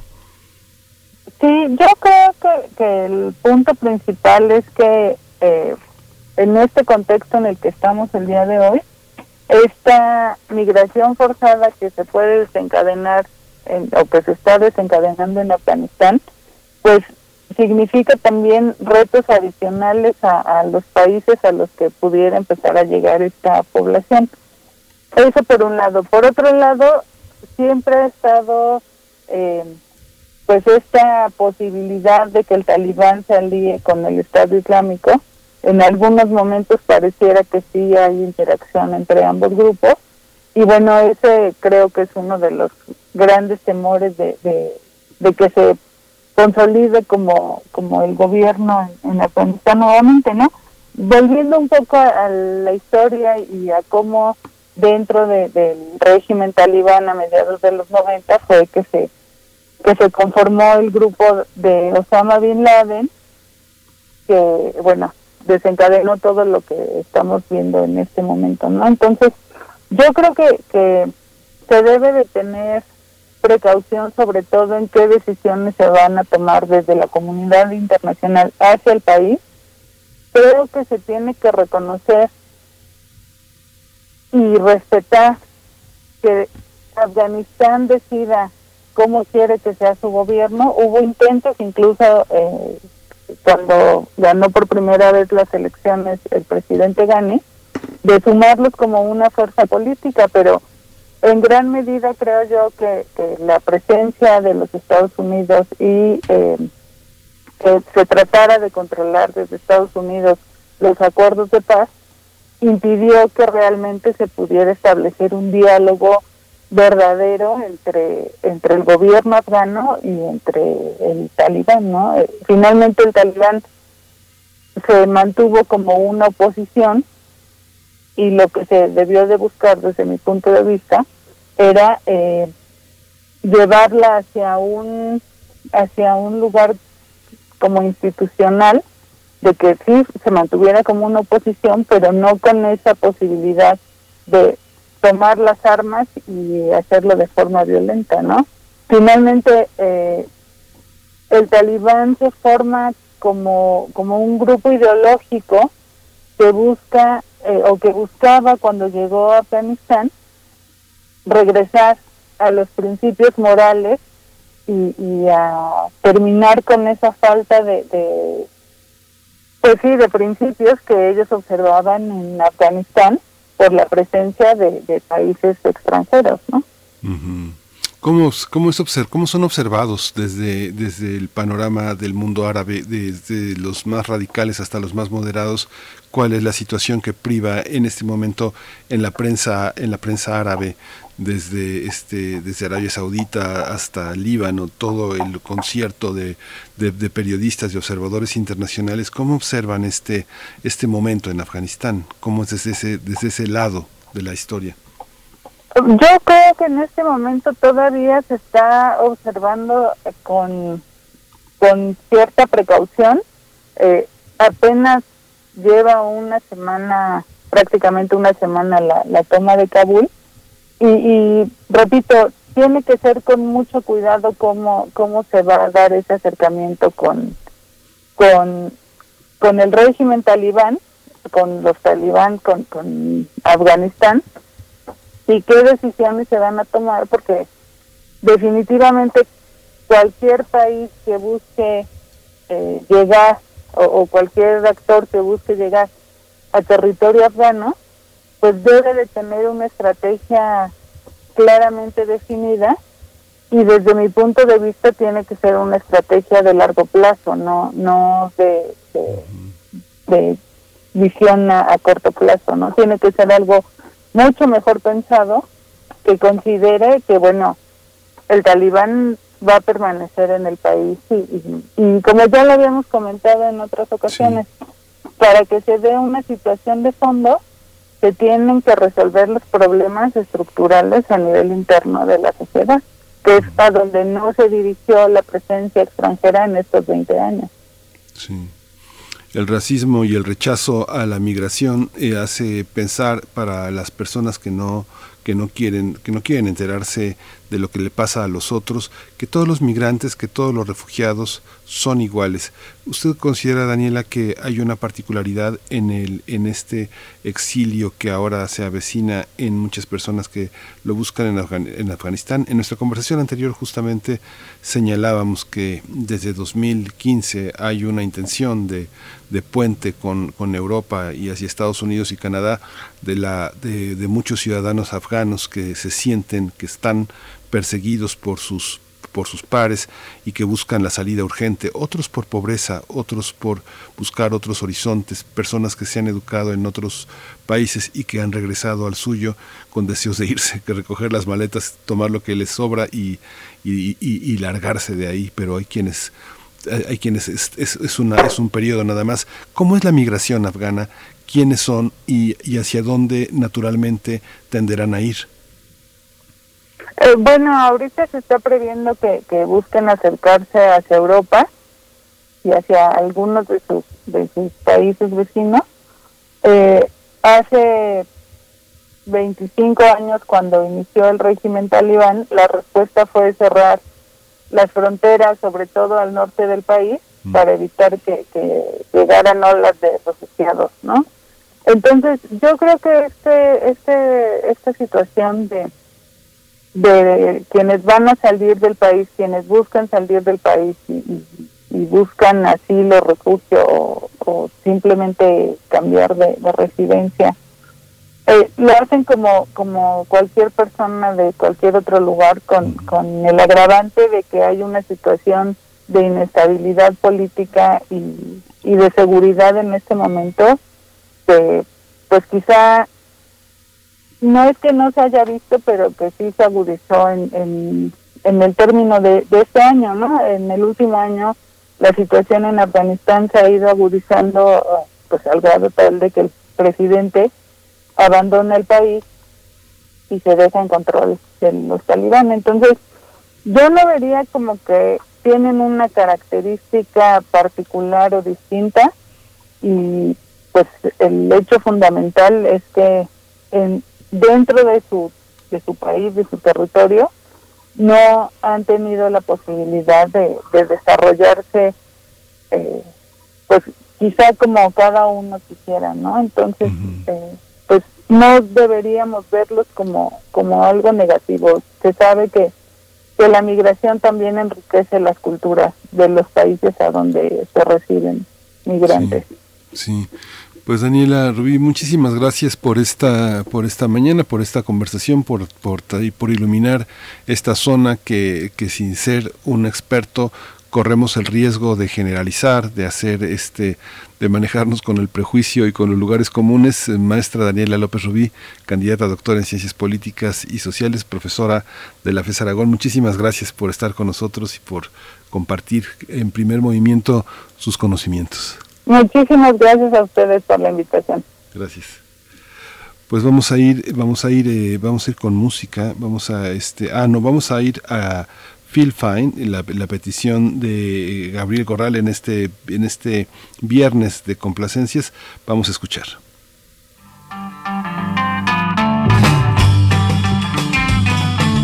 Baby's good to me, you know she's happy as can be, you know she said so.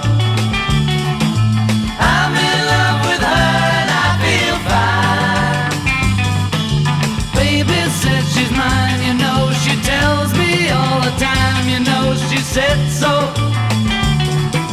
I'm in love with her and I feel fine. I'm so glad that she's my little girl.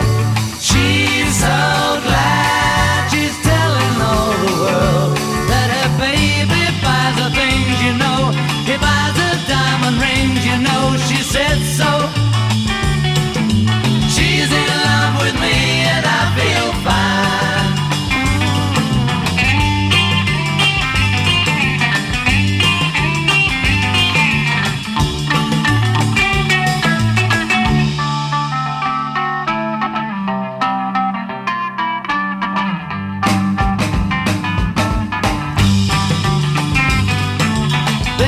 Says she's mine, you know, she tells me all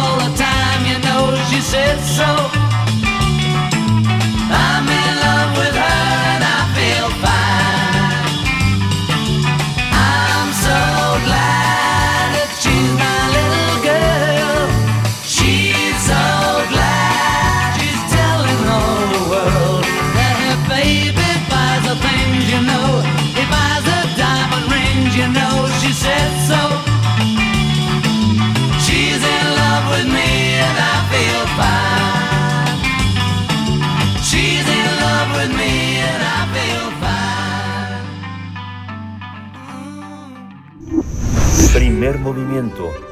Hacemos comunidad en la sana distancia. Nota internacional. En Haití aumentó a dos mil ciento ochenta y nueve el número de lamentables fallecimientos por el sismo de siete punto dos grados de intensidad del pasado fin de semana, del pasado sábado, que también dejó por lo menos más de nueve mil heridos, además de eh, treinta personas alrededor que han sido rescatadas con vida y ciento treinta mil familias que se han quedado sin hogar. Las autoridades calculan que unas seiscientas ochenta y cuatro mil personas necesitan ayuda humanitaria urgente, lo que representa casi el cuarenta por ciento de la población en los tres departamentos más afectados. Decenas de países, entre ellos el nuestro, han enviado ayuda humanitaria, pero faltan materiales médicos, médicos, espacio en los hospitales. Eh, la labor es titánica y los hospitales pues están totalmente rebasados. La necesidad de alimentos e insumos es urgente, sobre todo agua, agua potable. El primer ministro Ariel Henry declaró estado de emergencia por un mes, pero el país venía saliendo de otra declaratoria similar luego de que el siete de julio ocurrió el magnicidio del presidente Jovenel Moïse. Aunque los daños siguen calculándose, se estima que el terremoto del pasado sábado va a superar en daños al del doce de enero de dos mil diez. Hace diez años pasó lo mismo, hace poco más de diez años, del cual la población todavía no se recupera, y vaya que lo sabemos en México. Según cifras oficiales, en esa ocasión hubo trescientos dieciséis muertos, trescientos cincuenta mil heridos y más de medio millón de personas sin hogar. Haití es la nación más pobre de América. Además, seis de cada diez habitantes viven en una situación de pobreza enorme, según, según lo que dice el Banco Mundial. Tendremos una conversación sobre la situación eh, en Haití a unos días eh, del terremoto de siete punto dos. Nos acompaña la doctora Margarita Vargas Canales, como les decíamos desde muy temprano. Ella es una experta, es una, es una investigadora que ha atravesado desde muchos frentes el tema del Caribe y de, y de Haití en particular. Es una profunda conocedora de la obra de los ideólogos que han, le han dado imaginación y suelo a este país, entre ellos Frantz Fanon, Imaginarios del anticolonialismo caribeño del siglo veinte. Es uno de los libros que publicó hace tiempo y que se suma a esta a esta investigación que hizo sobre fronteras y migración, sobre los haitianos en nuestra tierra, en Tijuana. Así que le doy la bienvenida, eh, la bienvenida y el agradecimiento de Primer Movimiento de Radio UNAM a usted, doctora Margarita Vargas Canales, por estar esta mañana con nosotros. Gracias. Muchas gracias. Buenos días. Saludo a su auditorio y a usted. Muchas gracias por la invitación. Muchas gracias, doctora Margarita. ¿Cómo, cómo empezar a entender esta situación? Es una cadena larga de tragedias, de vicisitudes. ¿Cómo, cómo entendemos Haití? ¿Cómo lo entendemos desde el orbe, desde la ayuda humanitaria, desde la solidaridad y de lo que pasa hoy? ¿Cómo recuperarse de esto? Sí, bueno, mire, es una situación realmente bastante complicada la que vive Haití, porque efectivamente se han desencadenado una serie de sucesos, como el asesinato del presidente Jovenel Moïse, Eh, recientemente, el siete de julio, ¿verdad? Y bueno, este temblor definitivamente pues acaba de, de exacerbar una crisis estructural que viene desde hace mucho tiempo. Digamos, estos dos acontecimientos, el asesinato del presidente y el reciente temblor del catorce de agosto, vienen a exacerbar una situación de crisis de la que realmente Haití no ha salido. Eh, más bien se ha exacerbado. Es una crisis estructural que se explica de muchas maneras. Tendríamos que recurrir a la historia necesariamente. Eh, y recordar, ¿verdad?, que, digamos, si es verdad, es, llegamos al punto de que es el el país más pobre de América Latina, pero hay una serie también de factores externos que lo, que, que lo explican. Por ejemplo, desde luego, la corrupción eh, de sus élites políticas, que no es propiamente eh, de los años más recientes, data de, pues, desde el siglo diecinueve, desde que nacen como nación independiente.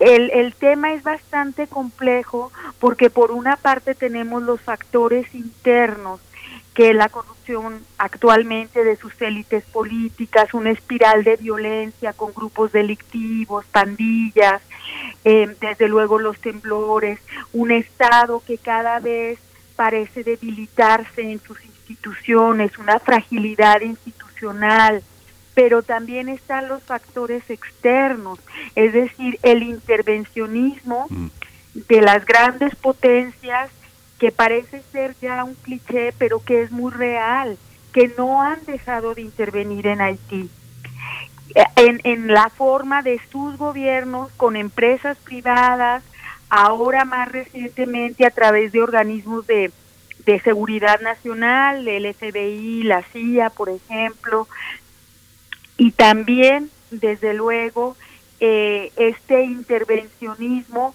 pues en la parte económica y política a través de los organismos internacionales. O sea, ha habido observadores electorales en Haití en las últimas elecciones, por ejemplo, la MINUSTAH, que tuvo un deplorable papel en Haití y que después fue transformada en otro organismo. Entonces, todo esto hace eh, que la situación sea muy compleja y que no sea, desde luego, exclusivamente responsabilidad de Haití o del gobierno haitiano. O sea, en realidad, la comunidad internacional, en todos sus distintos componentes, es responsable también de lo que hoy en día está sucediendo en Haití. Entonces, desde luego, el temblor pues viene a, a, a exacerbar la ya de por sí frágil y, y por demás eh, complicada situación de Haití. Uh-huh. Así como nos lo pinta, doctora, es este de alguna manera toda esta tragedia del temblor eh, en, en, en Mascara, una, una o sea, se, se pide ayuda humanitaria, pero en realidad en, en las palabras que usted nos coloca esta mañana, lo que se debe de pedir es justicia y, y, y la comunidad internacional en ese sentido tendría que intervenir de una manera más más eh, enfática en esa petición. ¿Hay instrumentos internacionales que permitan que se haga justicia en Haití o están esos instrumentos están por crearse? Mire, pues sí, es también bastante complejo el tema de los organismos internacionales. De lo que pasa es que parte también de una visión, ¿verdad? No es nada más el asistencialismo, la ayuda humanitaria, que efectivamente en este momento es muy necesaria y que ojalá que la haya y que haya solidaridad de parte de esa comunidad internacional, desde luego, pero lo que habría que haber también en el caso específico de Haití, pues sería justamente lo que señalábamos, una reparación de los daños eh, que se han hecho desde el tema de la esclavitud mismo. O sea, recordemos que Haití es el primer país en el mundo y desde luego en América que hace la abolición de la esclavitud en mil ochocientos cuatro. Entonces, sí, a mí me parece que el tema viene de mucho tiempo atrás y que en el caso de hablar de justicia tendríamos que hablar desde luego de la esclavitud y, de, y desde luego también en un tiempo más reciente es muy necesario también hacer un ejercicio de análisis profundo, de reparación de daños, si cabe la palabra, porque la vida no se recupera con nada, a las víctimas del duvalierismo. Eso no se ha hecho. Entonces, eso es un ejercicio interno, desde luego, pero también externo de la comunidad internacional. Analizar más profundamente qué pasó con la MINUSTAH.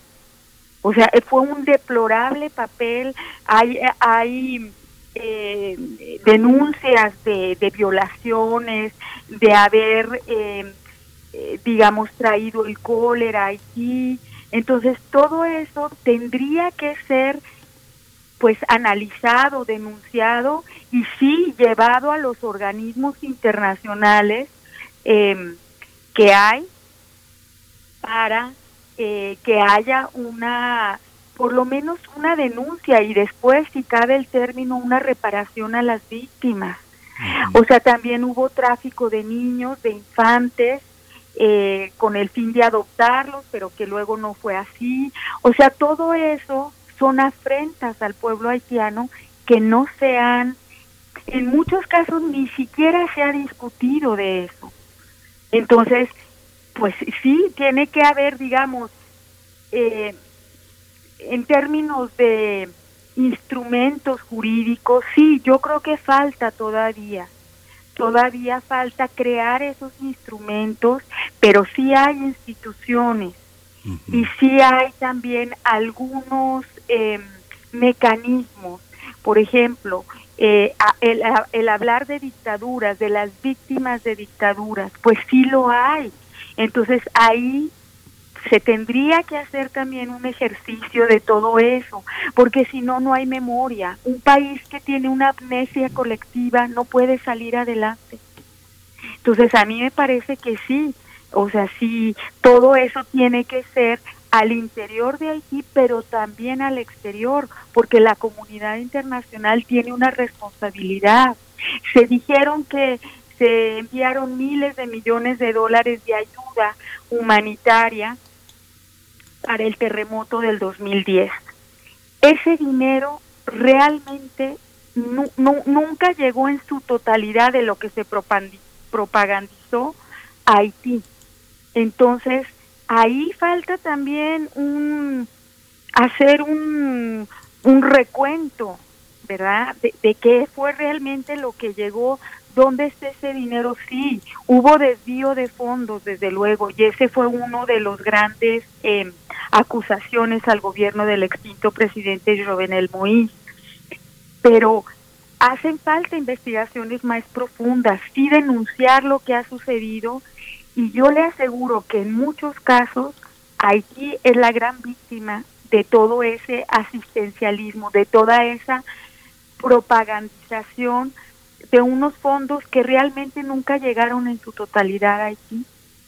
Entonces, digamos, no podemos, como, como comunidad internacional, no se puede hacer de una tragedia un hecho eh, con beneficios para empresas o para los mismos estados. O sea, eso no puede suceder ya, porque si no, sucede lo que ahora está sucediendo. Y entonces siempre nos, nos nos preguntamos, ¿pero por qué Haití está tan mal? O sea, no es Haití nada más, es también responsabilidad de la comunidad internacional en sus distintas vertientes que ha contribuido a que Haití se encuentre en la situación que hoy se encuentra. Entonces, este es el momento para la comunidad internacional de canalizar de otra manera esa ayuda humanitaria, de mostrar solidaridad y de recurrir a los mecanismos jurídicos y de otro tipo para hacer realmente un análisis profundo de, de y un deslinde de responsabilidades y sí, en la medida de, la, de lo posible, reparar el daño a las víctimas de toda esta situación, sean dictaduras o sean víctimas de los mismos eh, catástrofes naturales o catástrofes ambientales, como son los terremotos, que en este momento ya es una catástrofe social, no solamente eh, natural, ambiental o ecológica, ¿verdad? Uh-huh, uh-huh. Entonces, sí, fíjese, ese, eh, por, por ahí podríamos empezar, ¿verdad?, en términos de instrumentos jurídicos, hablar de catástrofes sociales, por ejemplo.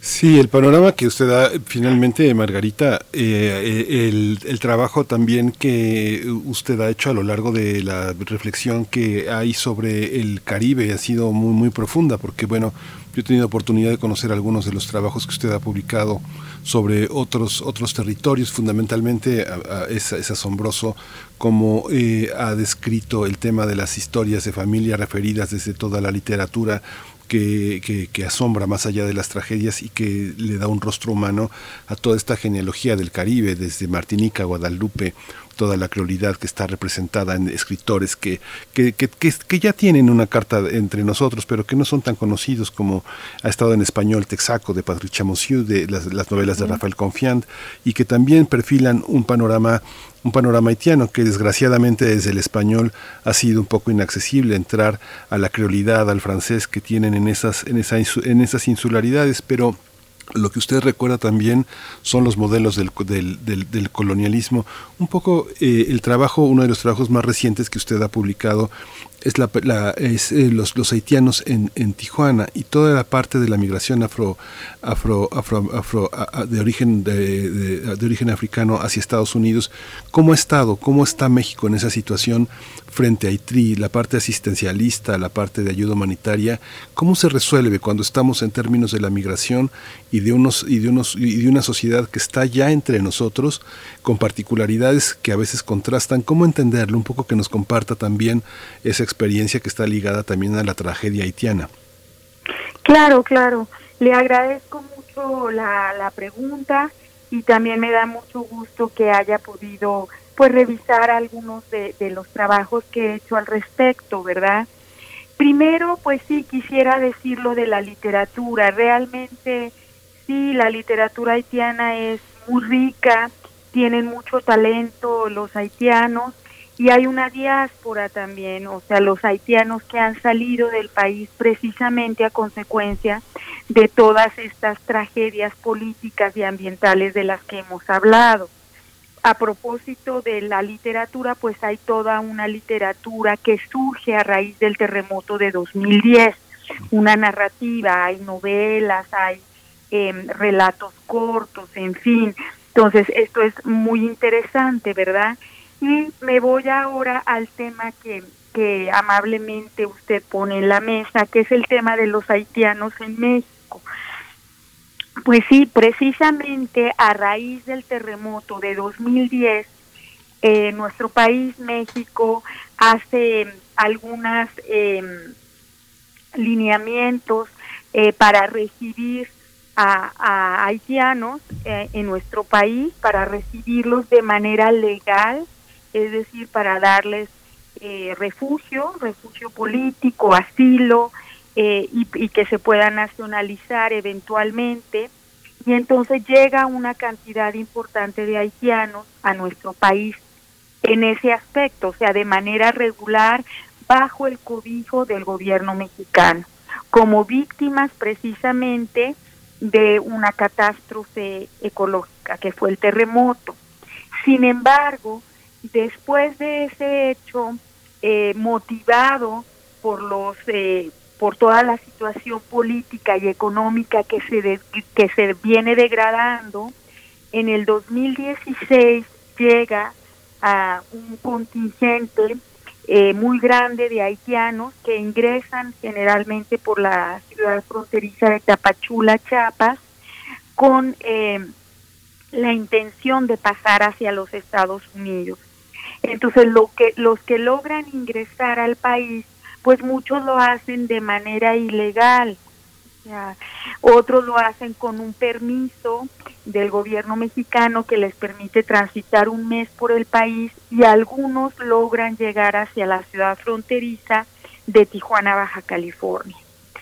Sin embargo, no eh, hay un cambio en la política migratoria estadounidense. Hay que recordar que, que el gobierno de los Estados Unidos también, a raíz del terremoto del dos mil diez, instrumentó algunos lineamientos de protección y de acogimiento para los eh, haitianos, víctimas de este terremoto, ¿verdad? Entonces, y también algunos programas de reunificación familiar, porque gran parte de la diáspora haitiana pues vive en Miami o en Nueva York. Mm. Entonces, digamos, los haitianos tenían la oportunidad de utilizar estos instrumentos de la política migratoria estadounidense para entrar de manera legal a los Estados Unidos y poderse acoger a estos programas, y eventualmente en un periodo de tiempo pues solicitar una residencia permanente. Sin embargo, esto cambia con la elección del presidente Donald Trump, y a raíz de esa modificación en la política migratoria estadounidense quedan varados en la ciudad de Tijuana pues una, proxi- una cantidad eh, alta de, de haitianos, se calcula entre tres mil, cinco mil. Sin embargo, es un flujo que no ha cesado, ¿verdad? A raíz de ese hecho, los esos haitianos, esa parte de esos haitianos que no pueden pasar hacia los Estados Unidos, se quedan a residir en México, eventualmente encuentran trabajo y un permiso de residencia eh, más eh, permanente, lo cual les va a permitir en algún momento, si es el caso, pues eh, llegar a solicitar la, la nacionalidad, ¿no? Pero bueno, eso sería a largo plazo. El punto es que ya hay una comunidad residente en la ciudad de Tijuana eh, de haitianos, digamos, ¿no? Que han formado sus propias organizaciones, que están trabajando, algunos de manera muy exitosa, incluso tienen una radio, por cierto, que se llama Radio Haitiano, mm. que se transmite por Facebook, mm.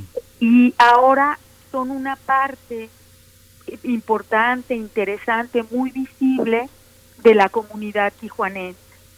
Sí, están en la parte centro, sobre todo, tienen restaurantes de comida haitiana, algunos tienen eh, peluquerías, en fin, entonces ya están estudiando muchos en las universidades de Tijuana y desde luego hay un, un, un albergue, digamos, en un templo evangélico exclusivamente dedicado a haitianos, que tiene el nombre La Pequeña Haití o Little Haití en inglés. Entonces, eso es a grandes rasgos. Sin embargo, lo podemos ver muy bien en Tijuana porque es una ciudad fronteriza, pero el flujo de haitianos hacia México no ha cesado, sigue. Incluso en esta época de la pandemia se ha incrementado.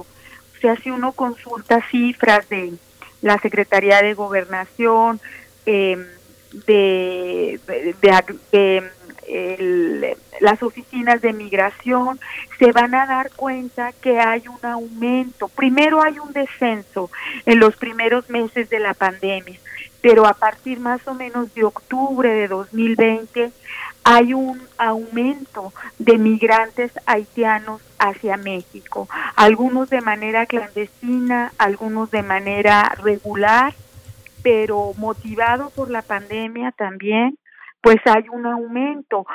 Actualmente es el tercer grupo más importante de migrantes que ingresan a México, solamente superado por los haití, por los hondureños, que tienen el primer lugar, y los venezolanos.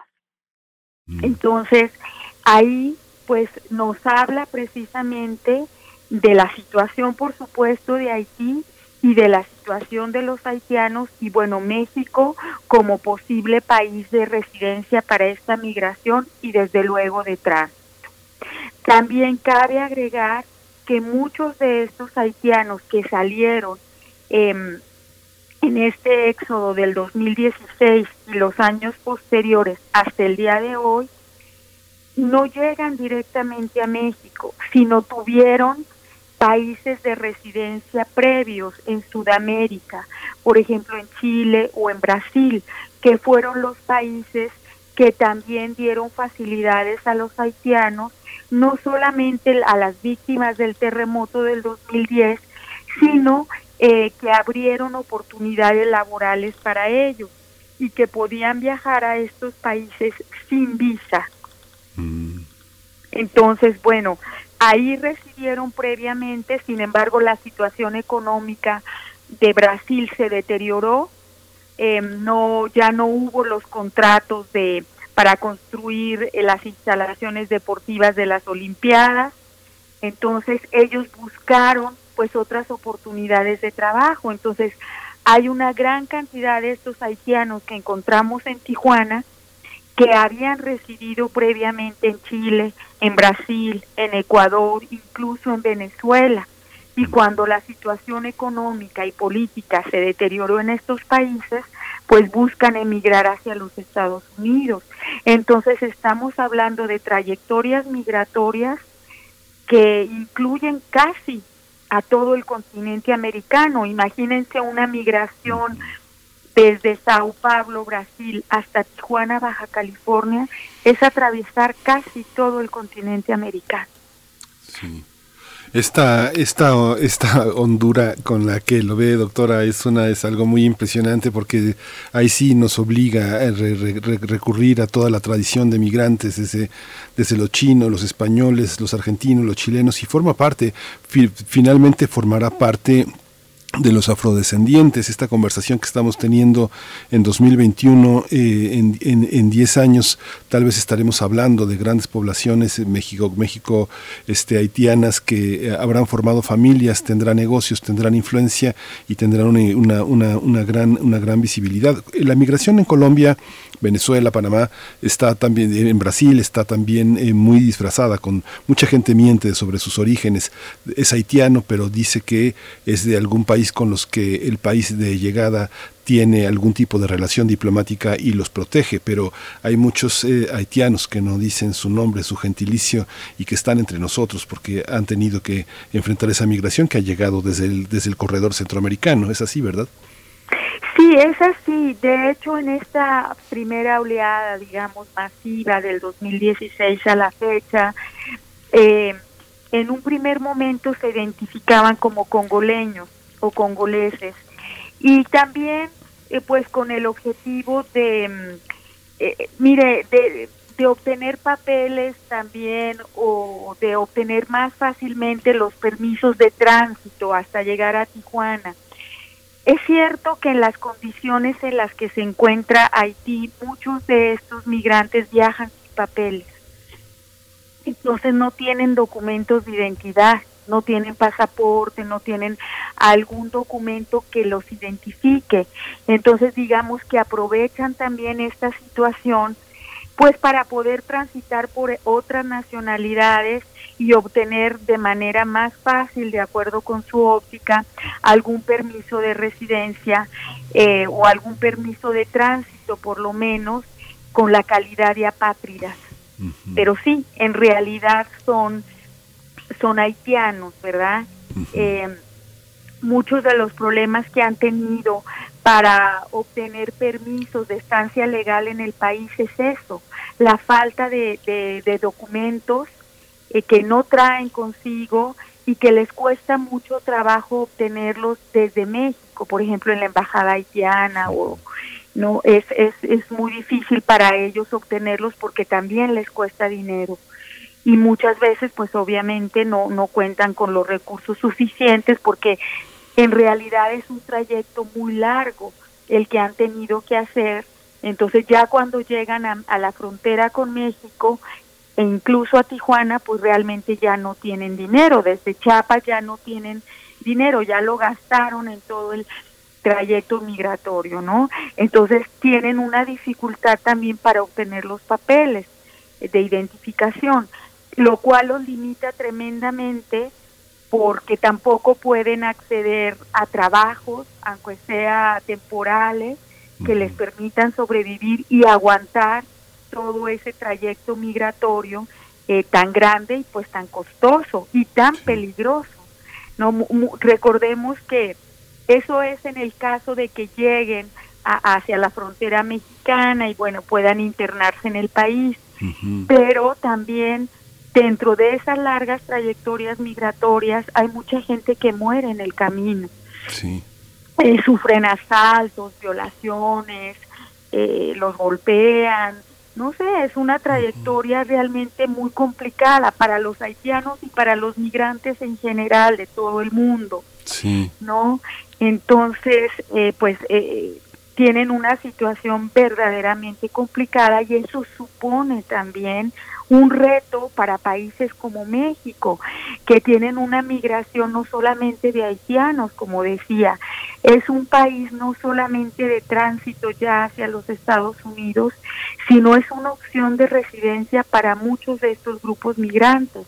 Eso uh-huh. supone un gran reto en términos logísticos, económicos, políticos, para, para el gobierno mexicano. Sí, justo esa, ese aspecto es algo que debemos que, que, que debemos abordar. Eh, Margarita, eh, doctora Margarita Vargas Canales, muchísimas gracias. Seguimos su trabajo con mucha pasión. Le agradecemos siempre que tenga usted la disposición de conversar con nuestros radioescuchas, con nosotros. Y, y bueno, que yo creo que esta conversación va a continuar, porque los perfiles que usted propone tienen muchos miradores, son muchos umbrales que hay que cruzar para entender. Le agradecemos muchísimo eh, y, y pues le damos un abrazo. Muchas gracias por estar con nosotros. Al contrario, un saludo a usted y a su auditorio, un placer. Muchas gracias. gracias. Gracias. La doctora Margarita Vargas Canales, investigadora del C I A L C de la UNAM, presidenta de la Asociación Mexicana de Estudios del Caribe durante los dos años, del dos mil dieciséis al dos mil dieciocho, una, una, una mujer que ha incursionado en estos territorios, no solo de Haití, sino del Caribe y de América Latina. Nos quedamos, eh, nos vamos unos minutos, eh, regresamos aquí en un momento, nos despedimos de la Radio Nicolaita, que ya, que ya les dijimos adiós hace un minuto, nos encontramos el próximo, el próximo lunes. Quédese aquí en Radio UNAM, quédese en Primer Movimiento. Síguenos en redes sociales. Encuéntranos en Facebook como Primer Movimiento y en Twitter como arroba PMovimiento. Hagamos comunidad.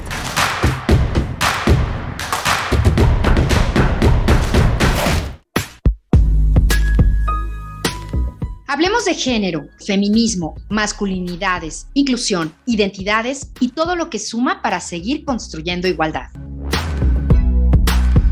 Escuchar y escucharnos, construyendo igualdad, con María Amalia Fernández. Octava temporada, miércoles diez de la mañana a partir del primero de septiembre, por Radio UNAM. Experiencia sonora.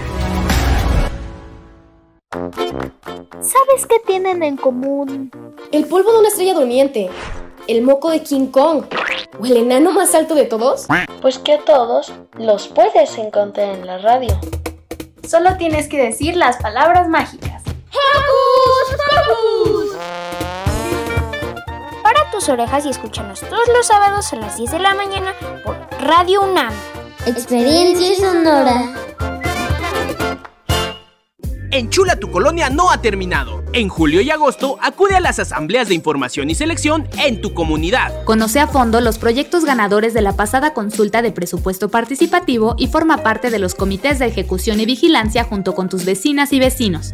Consulta fechas y horarios en doble u doble u doble u punto i ese eme punto eme equis o en tu dirección distrital más cercana. No olvides tu credencial para votar y cubrebocas. Con participación, todo funciona. Instituto Electoral Ciudad de México. ¿Sabían que en México cerca de medio millón de personas tienen hepatitis C y no lo saben? Sí, es un virus que daña al hígado. Al hacerte la prueba sabrás si necesitas tratamiento. Además, es gratuito. ¡Claro! ¡Yo ya sé cómo curar la hepatitis C! Contáctanos a Censida, hepatitis ce arroba salud punto gov punto eme equis o al cincuenta y cinco diecinueve cuarenta y seis noventa y siete setenta y dos. Gobierno de México. Este programa es público, ajeno a cualquier partido político. Queda prohibido su uso para fines distintos a los establecidos en el programa. La ciencia que somos. La ciencia que somos. Iberoamérica al aire. Descubre la ciencia que está presente en tu día a día a través de cápsulas, reportajes, entrevistas y reportes en vivo. Viernes de diez a once horas por el noventa y seis punto uno efe eme. La ciencia que somos. Iberoamérica al aire. Una coproducción de Radio UNAM y las Direcciones de Divulgación de la Ciencia y de las Humanidades.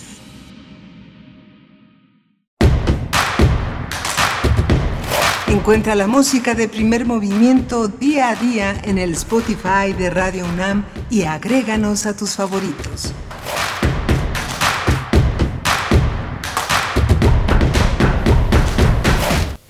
Regresamos aquí a Primer Movimiento, son las nueve cero cinco de la mañana, ya estamos en la tercera hora de Primer Movimiento, es viernes y bueno, se nos va se nos va como agua el programa. Abrimos esta mañana hablando de Yoreme, de la, del mundo yaqui, de este gran río que, eh, que le pertenece las aguas, este caudaloso, es uno de los ríos más caudalosos del norte del país y sus aguas no llegan a la comunidad yaqui, yaqui como es el nombre también de la tribu que trabajó, eh, en, la, en la que trabajó arduamente Este, este cineasta con quien conversamos, un, un cineasta de origen eh, valenciano, Sergi, Sergi eh, que ha estado con nosotros, Sergi Pedro Ross, que produjo y dirigió este documental que se estrena el próximo veintisiete de agosto y que nos muestra un, un, la, la música, las mujeres, la infancia, la desigualdad, la muerte, la adicción en una serie de, de encuentros que en ochenta y dos minutos él hizo posible para, para, para México.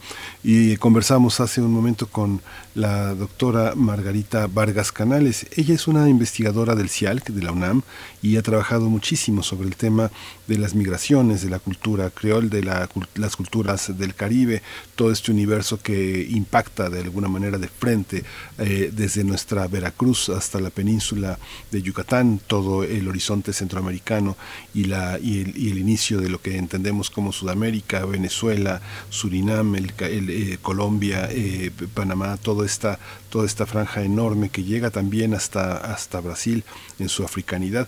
Una conversación muy interesante sobre nuestro vínculo con Haití y sobre esta política asistencialista que ha oscurecido también muchos de los aspectos que es necesario ver de este país. También conversamos con Daniela López Rubí sobre los talibanes y Afganistán. Vale mucho Eh, asomarse a estos podcasts que, que, que estarán listos eh, a lo largo de la semana para poder eh, acompañar la reflexión de estos temas que están en las primeras planas y que nos interesan tanto. Vamos a tener una mesa del día muy rica, muy reconciliadora con el ensamble Memorias del Viento. Es una presentación eh, de vía digital que van a hacer de su disco. Va a estar eh, Salvador Guizar, su director artístico, con nosotros conversando, y, y, y también vamos a tener la, la presencia en este ensamble de Liliana Valadez. Ella es cantante soprano, también integra el ensamble, y nos van a hablar de su repertorio, un repertorio muy cargado de poesía, de música, de, de muchísimas eh, interpretaciones de lo que somos, de la música popular mexicana. También vamos a tener ya pues prácticamente la poesía necesaria, que en esta ocasión estará dedicada a la cultura yoreme. Si, si la producción indica, pues nos vamos. Primer movimiento. Hacemos comunidad en la sana distancia. Es hora de poesía necesaria. Hoy voy a, voy a, voy a leer poesía de una, una, una poeta y narradora yoreme de origen mayo. Ella es eh, Emilia Buitimea Yocupicio, es un nombre que, es, que no es muy común entre nosotros. Su apellido es Buitimea y Yocupicio. Ella es una poeta y es una narradora. Ella ha sido instructora de talleres en, en literatura y en lengua yoreme, ha participado en distintas ferias, es una, es una mujer muy conocida en el norte, es una, es una mujer que está del lado de la, esta posibilidad eh, del bilingüismo infantil, ha trabajado, ha hecho muchas, eh, muchos este, trabajos con... con literatura infantil. Ella eh, participó en un libro bilingüe infantil, eh, Yoku Kunti, que es la procesión para pedir lluvia, que es uno de los grandes momentos de la ritualidad eh, yoreme. Hay muchos niños en esa zona del país, en Sonora, que tienen eh, dificultades visuales, que tienen eh, eh, que no que no ven, y que eh, ella ha sido uno de los motores también desde hace casi una década para que se lleve al braille muchos de las muchos de los textos que tienen que ver con sus tradiciones. Ella eh, ha, este, ha incursionado también en el apoyo de herramientas tecnológicas, ha hecho algunas participaciones en YouTube leyendo poemas, ha participado en muchas antologías y es uno de los representantes, una de las representantes de la cultura yoreme. Lo vamos a acompañar con música, también con música yoreme, música de pascolas, son sones yoremes de mayos. Es, eh, la pieza se llama Machiria, y son esta, son esta parte de esta gran mitología. Dios creó el arpa y el violín, según la mitología yoreme, y en los mitos de algunos indígenas pues hay una relación estrecha entre los instrumentos, el origen de la fiesta, que el venado es, es, es fundamental, siempre hay un acompañamiento de arpa y dos violines, que son los aditamentos sonoros que porta el pascola, como los tenavaris, los coyoles, los sistros, y la danza de pascola que vamos a escuchar pues es una, son los sones. Se ejecuta principalmente en Semana Santa. Cuando ustedes tengan a bien asomarse por estos eh, territorios del norte, van a poder disfrutar todo este territorio. El poema que voy a leer de Emilia Buitimea Yocupicio se llama Brujita. Dice así: Brujita, brujita, ¿hacia dónde vas? Alegre corro detrás de ti y de un solo brinco queriéndote atrapar. Brujita, brujita, lejos vuelas con el viento y sonriente te burlas de mí, porque no te pude soplar, ni mis manos te pudieron tocar. Thank you.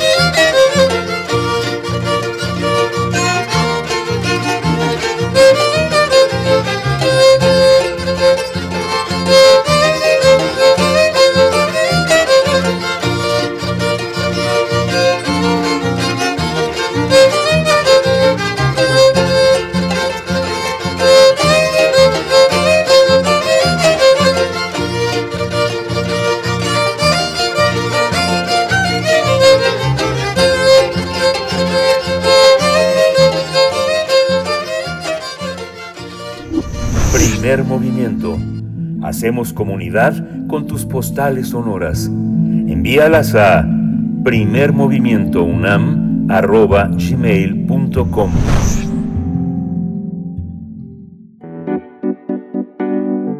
La mesa del día.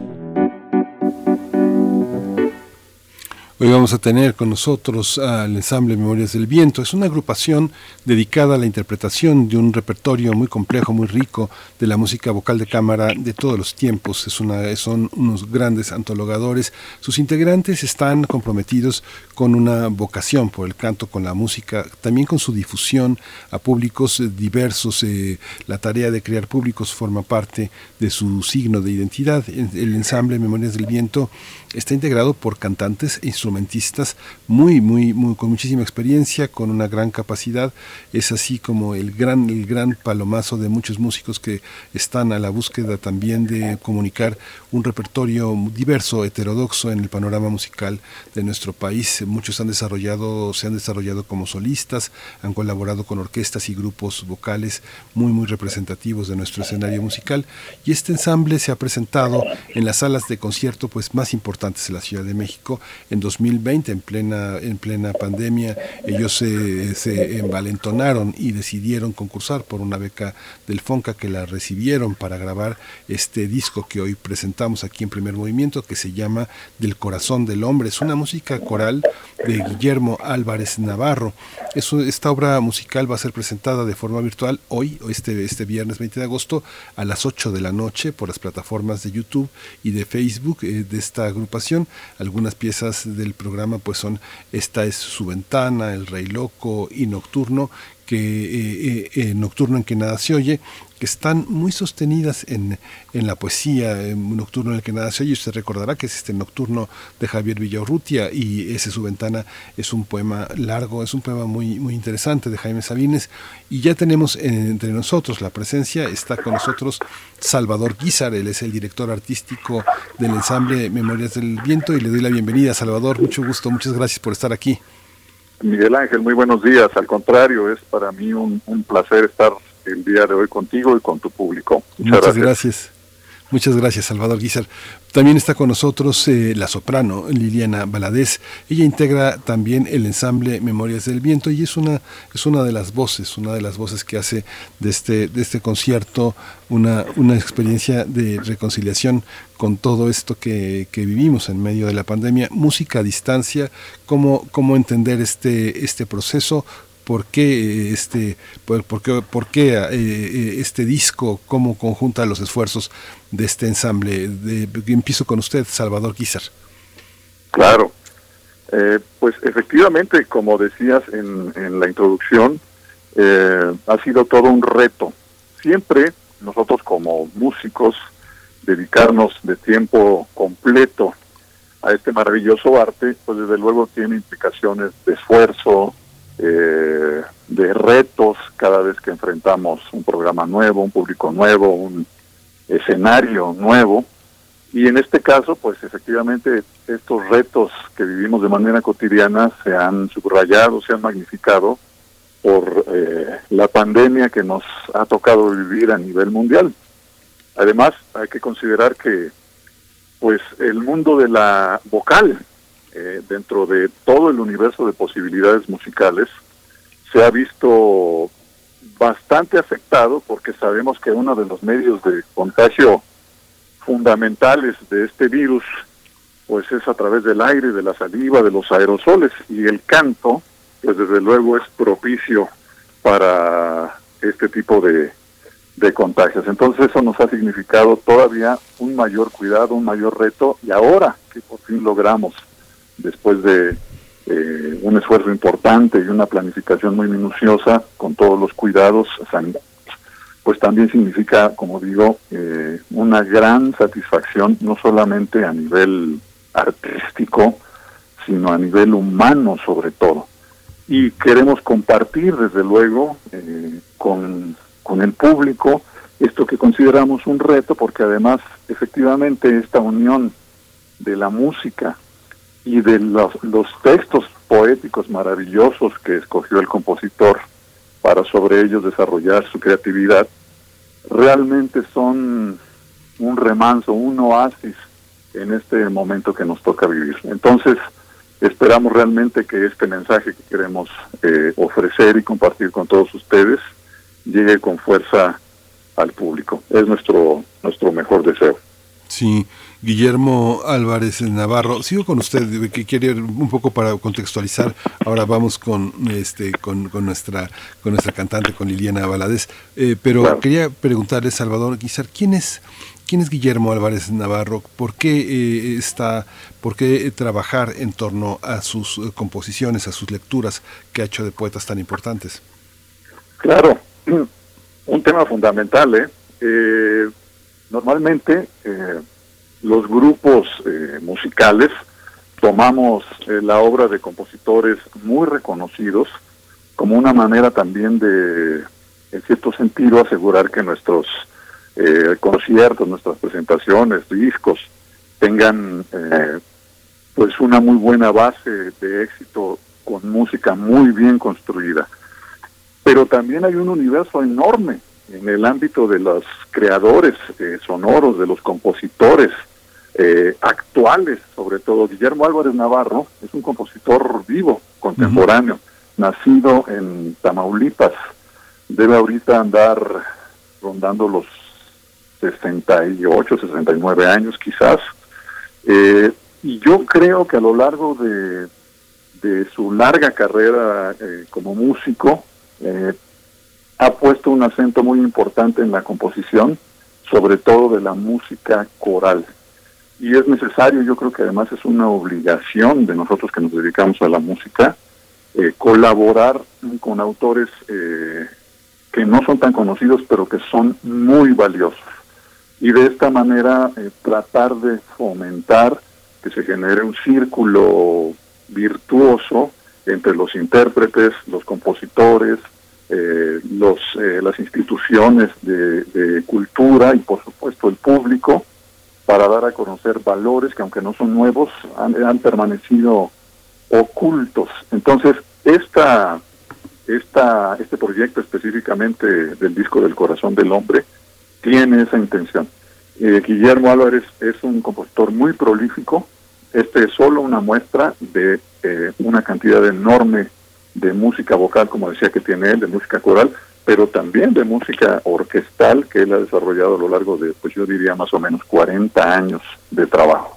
Entonces, pues, eh, además creo que en sus... ahí tiene una diversidad de géneros, de estilos, que creo que además hace propicio eh, abrir ventanas, puertas, para que eh, la música llegue a generaciones jóvenes, porque tiene de repente acentos en el jazz, tiene acentos en el rock, desde luego tiene muchas influencias de la música renacentista o de la música que conocemos como académica o de concierto, y este eh, caleidoscopio que él consigue creo que es una muy buena manera de generar públicos nuevos, de acercar a los que ya, eh, digamos, se acercan habitualmente a la música a expresiones eh, normalmente desconocidas.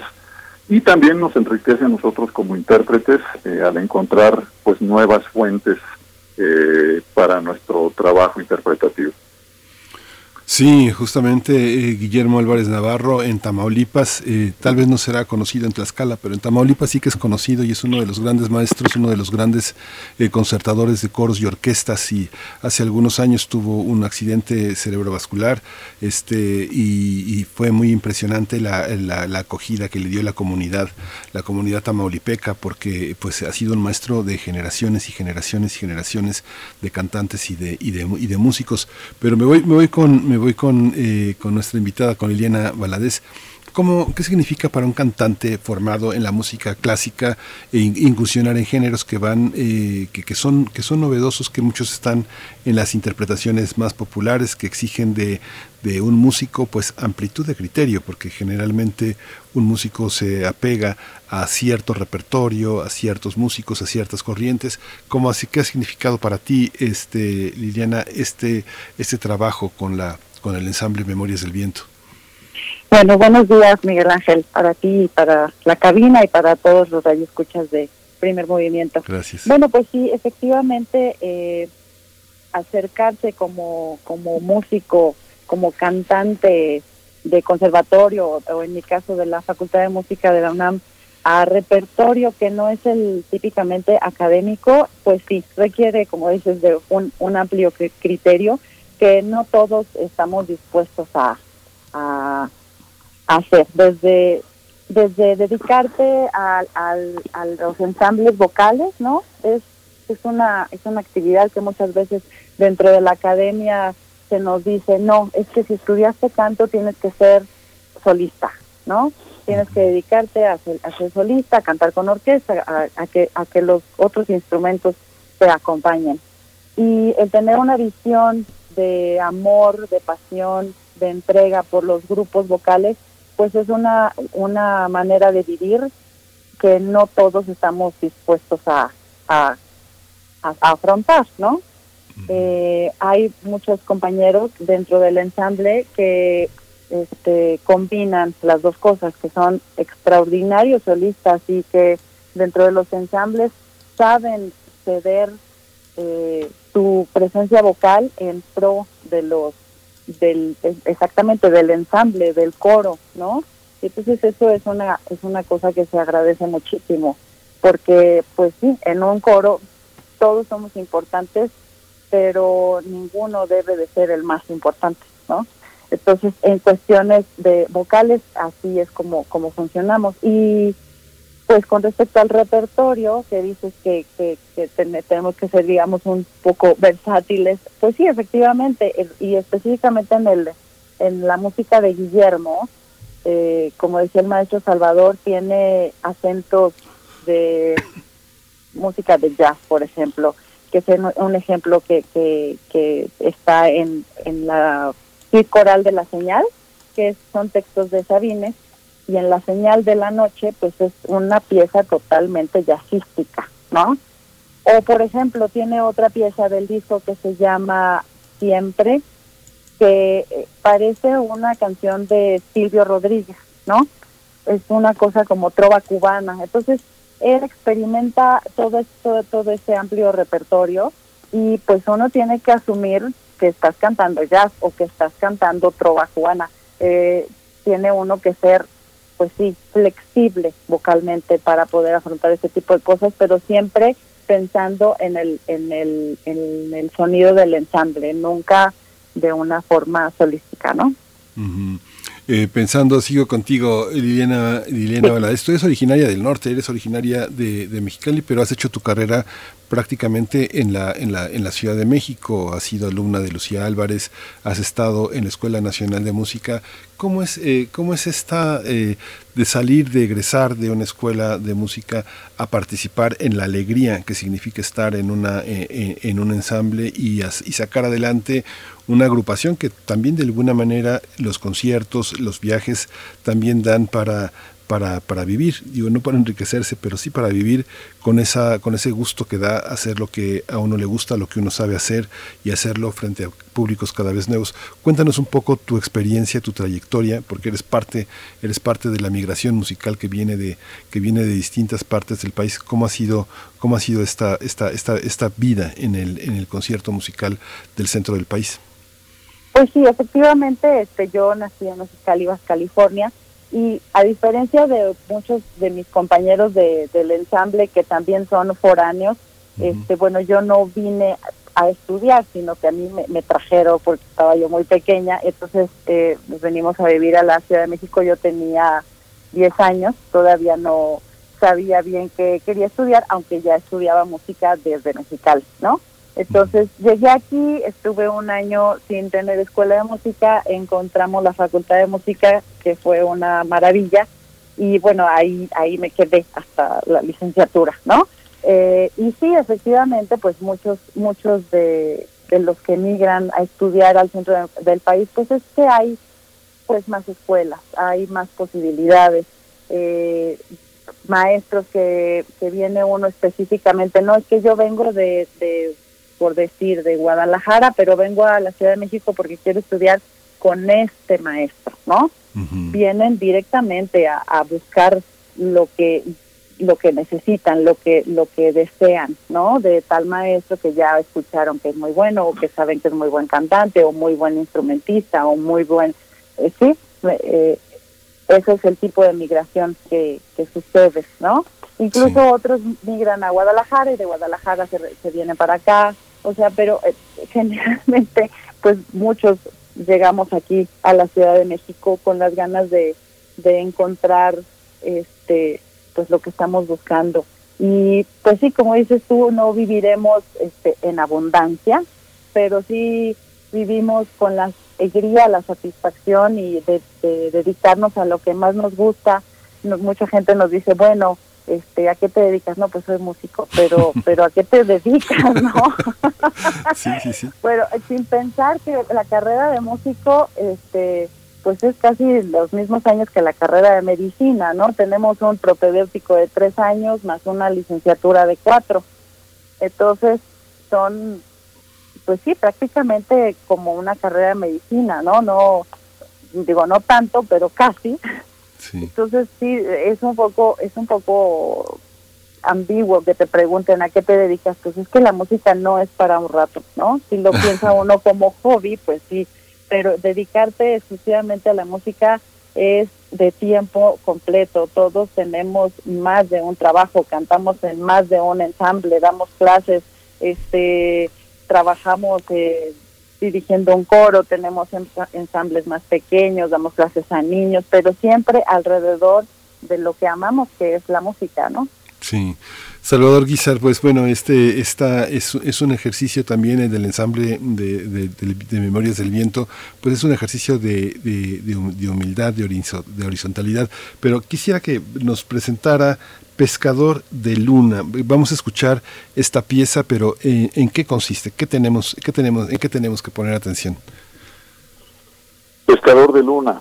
Pues sí. Bueno, primero que nada, eh, decir que está basada en, en un poema de un gran autor mexicano, José Gorostiza, uh-huh. eh, y Guillermo Álvarez, el compositor, de alguna manera busca empaparse del texto, eh, de, de la poesía, de las líneas, de las palabras, incluso de las metáforas, y trata de alguna manera de traducirlo en sonidos musicales. Hay una suerte multilingüe que ocurre aquí, Eh, en la ejecución de la música y los textos, el significado desde luego de las palabras y de la poesía, que puede ser tan amplio que no tienen un significado único, sino puede estar abierto a muchas posibilidades, y la música que la acompaña, que también es una manera de comunicar algo que apoya, pero a veces dialoga también con, con las palabras. Entonces creo que esta obra es, es un claro ejemplo. Van a escuchar ustedes eh, con atención el oleaje del mar que describe Gorostiza en algunos de sus fragmentos eh, de la poesía, como un tema que está todo el tiempo por debajo. Parece que está ahí viendo las olas del Golfo, como lo describe, lo describe en su poema. Y en este caso hay dos cantantes que están llevando la melodía principal a dueto, las melodías principales en un, en un dueto, y las otras tres voces, está compuesto a cinco voces diferentes, hacen toda la parte onomatopéyica, discursiva de este lenguaje marino a través de los sonidos. Uh-huh. Espero que, que lo disfruten. Gracias, Gorostiza, en el marco de esta música de Guillermo Álvarez. Vamos a escucharlo.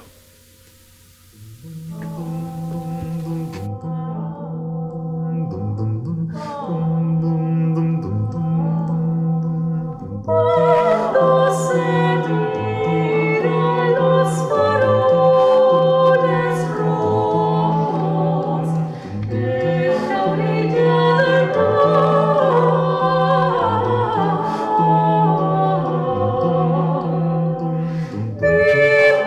go.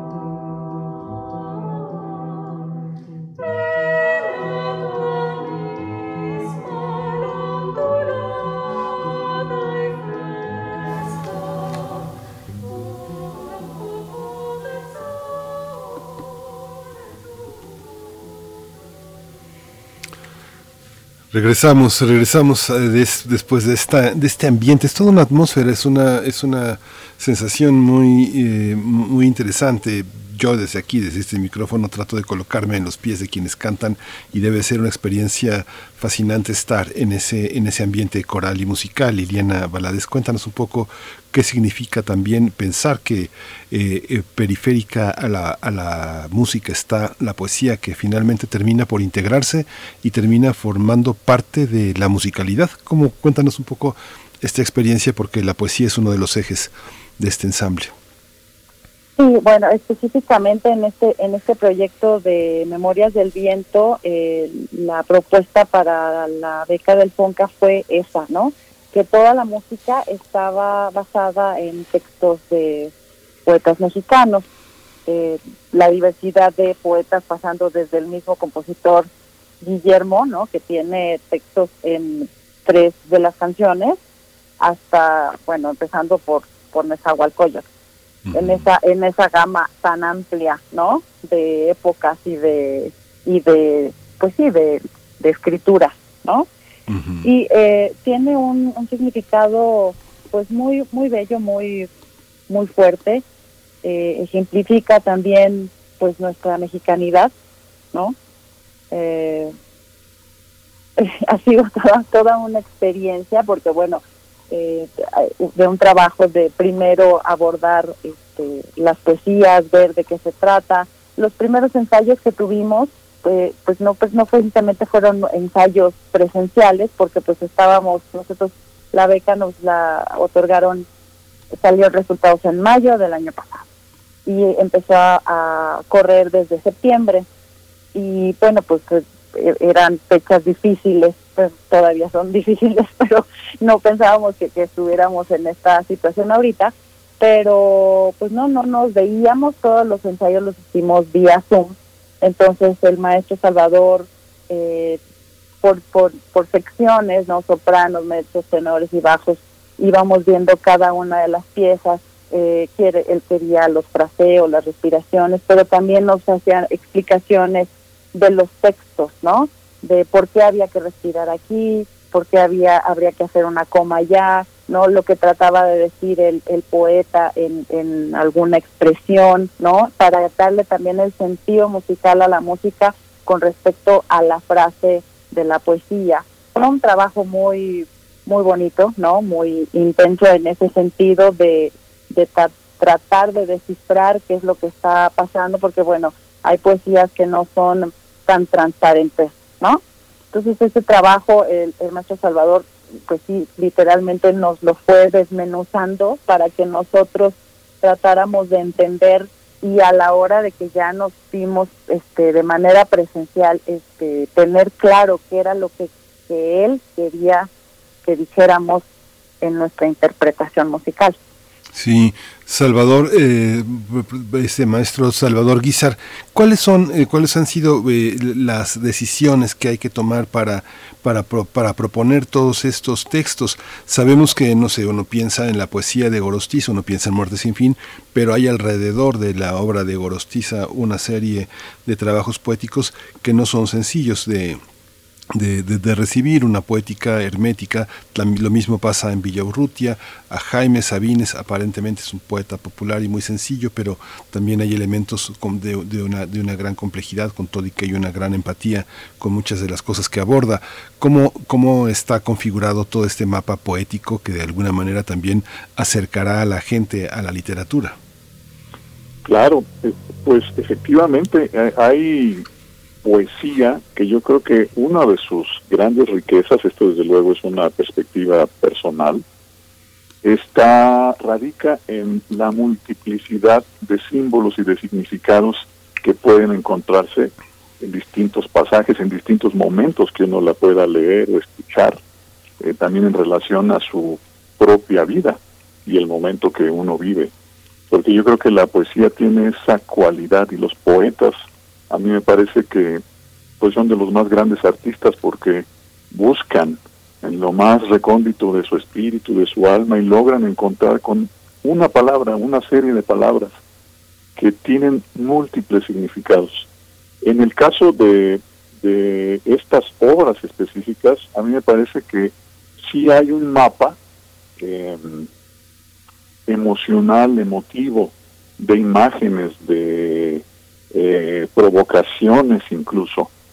Hay, eh, como en muchos poetas, también una marcada tendencia a buscar conexiones, significados, expresar temores de lo finito, del término de la de la vida, esta esta eh, frontera tan delgada, tan a veces confusa entre lo que puede significar el sueño y la muerte, que, que efectivamente Javier Villaurrutia expresa de manera maravillosa en muchas de sus poesías, y en específico en, en este en este disco hay dos obras de él, Las estancias nocturnas, que para mí, bueno, es de mis textos poéticos eh, de este disco preferidos.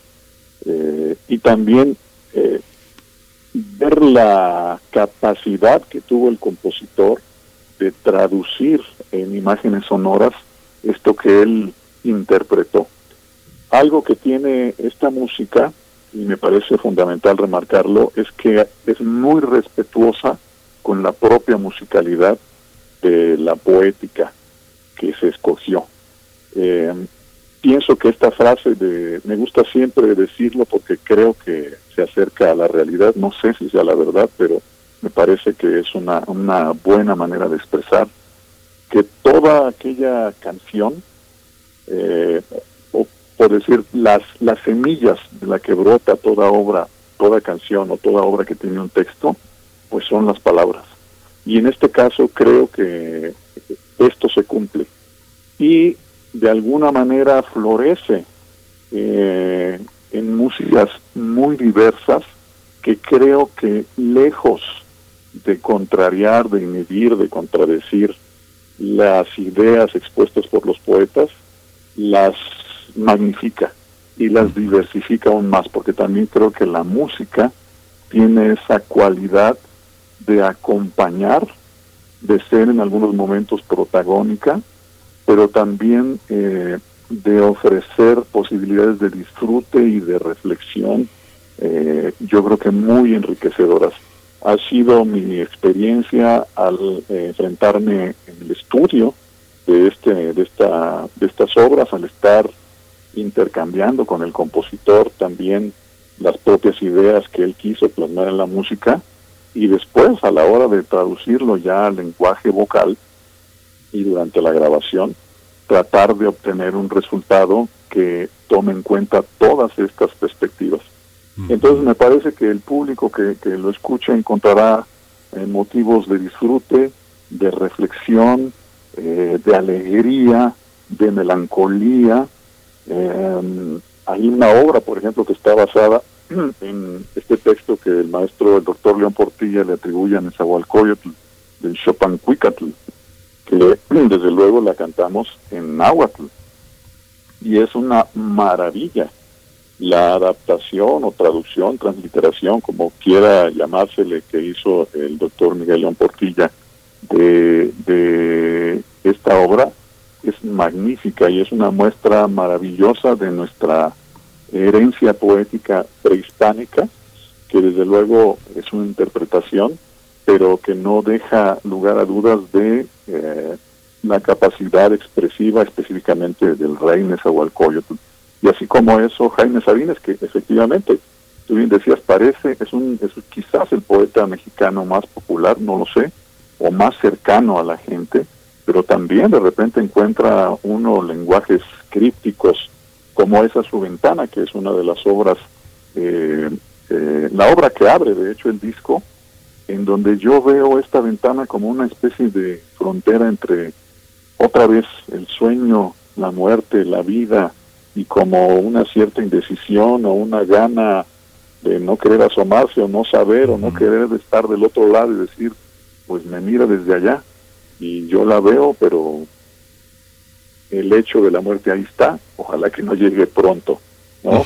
Sí. Es, es, una, es un lenguaje realmente riquísimo, y creo que el maridaje entre poesía y música, aunque sé que hay muchas personas que prefieren la poesía por separado, incluso leerla, o escucharla, eh, y la música por separado. Creo que en este caso se cumplen premisas fundamentales de respeto, de expresión, que eh, son muy válidas, y creo que, bueno, invitamos al público a que se acerque a esta grabación para que lo comprueben por sí mismos, ¿no? Sí, justamente en el marco de la poesía más clásica se concibe al poeta como un cantor, y que y justamente la música también como una poética, una poética del destino, la, la fuerza del destino, la fuerza de la moral, de la ética está, de la filosofía está en la música. Pero vamos, vamos a ir, vamos a ir con música, maestro. Vamos a, vamos a escuchar Más rápido que el pensamiento va la imagen. Eh, ¿qué, es, qué, qué, eh, ¿Qué encierra esto? ¿Qué vamos a escuchar? Bueno, es un pequeño fragmento, eh, no lo habíamos mencionado, de otro gran poeta, Homero Aridgís. Mm. Y en este caso, eh, Guillermo Álvarez toma un fragmento del poema. Y es una de sus primeras composiciones. Él me confesó que es como de sus composiciones casi de juventud, diría yo. Pero creo que con todo y eso logró una expresión que trata de ilustrar esto tan inacible que puede ser el pensamiento y la imagen como conceptos abstractos a través de, de eh, digamos, esquemas musicales que quieren apegarse a esta imagen que produce, o esta serie de imágenes. Y creo que tiene éxito. Es una obra brevísima, dura apenas un minuto y medio, uh-huh. pero creo que de una gran fuerza expresiva. Sí, pues vamos a escuchar de este gran poeta eh, de Contepec, de Michoacán, Homero Aridgís, es. está, está, está Más rápido que el pensamiento va la imagen. Vamos a escucharlo.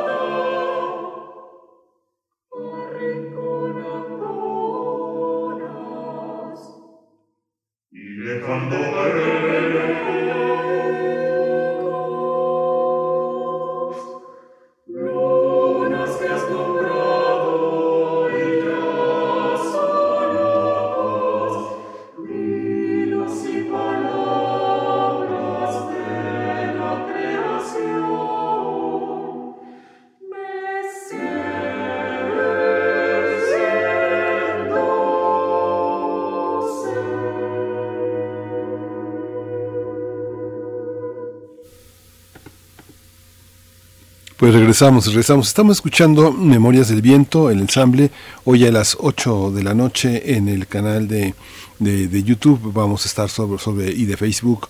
Vamos a estar escuchando en este viernes veinte de agosto las eh, propuestas musicales, este disco que ha hecho Memorias del Viento. Fíjese, eh, vuelvo vuelvo con lo, bueno, los dos, es una pregunta para los dos. Eh, la alineación que integra el ensamble es, es muy interesante porque tenemos tres sopranos, tres mezzosopranos, tres tenores, dos barítonos y un bajo.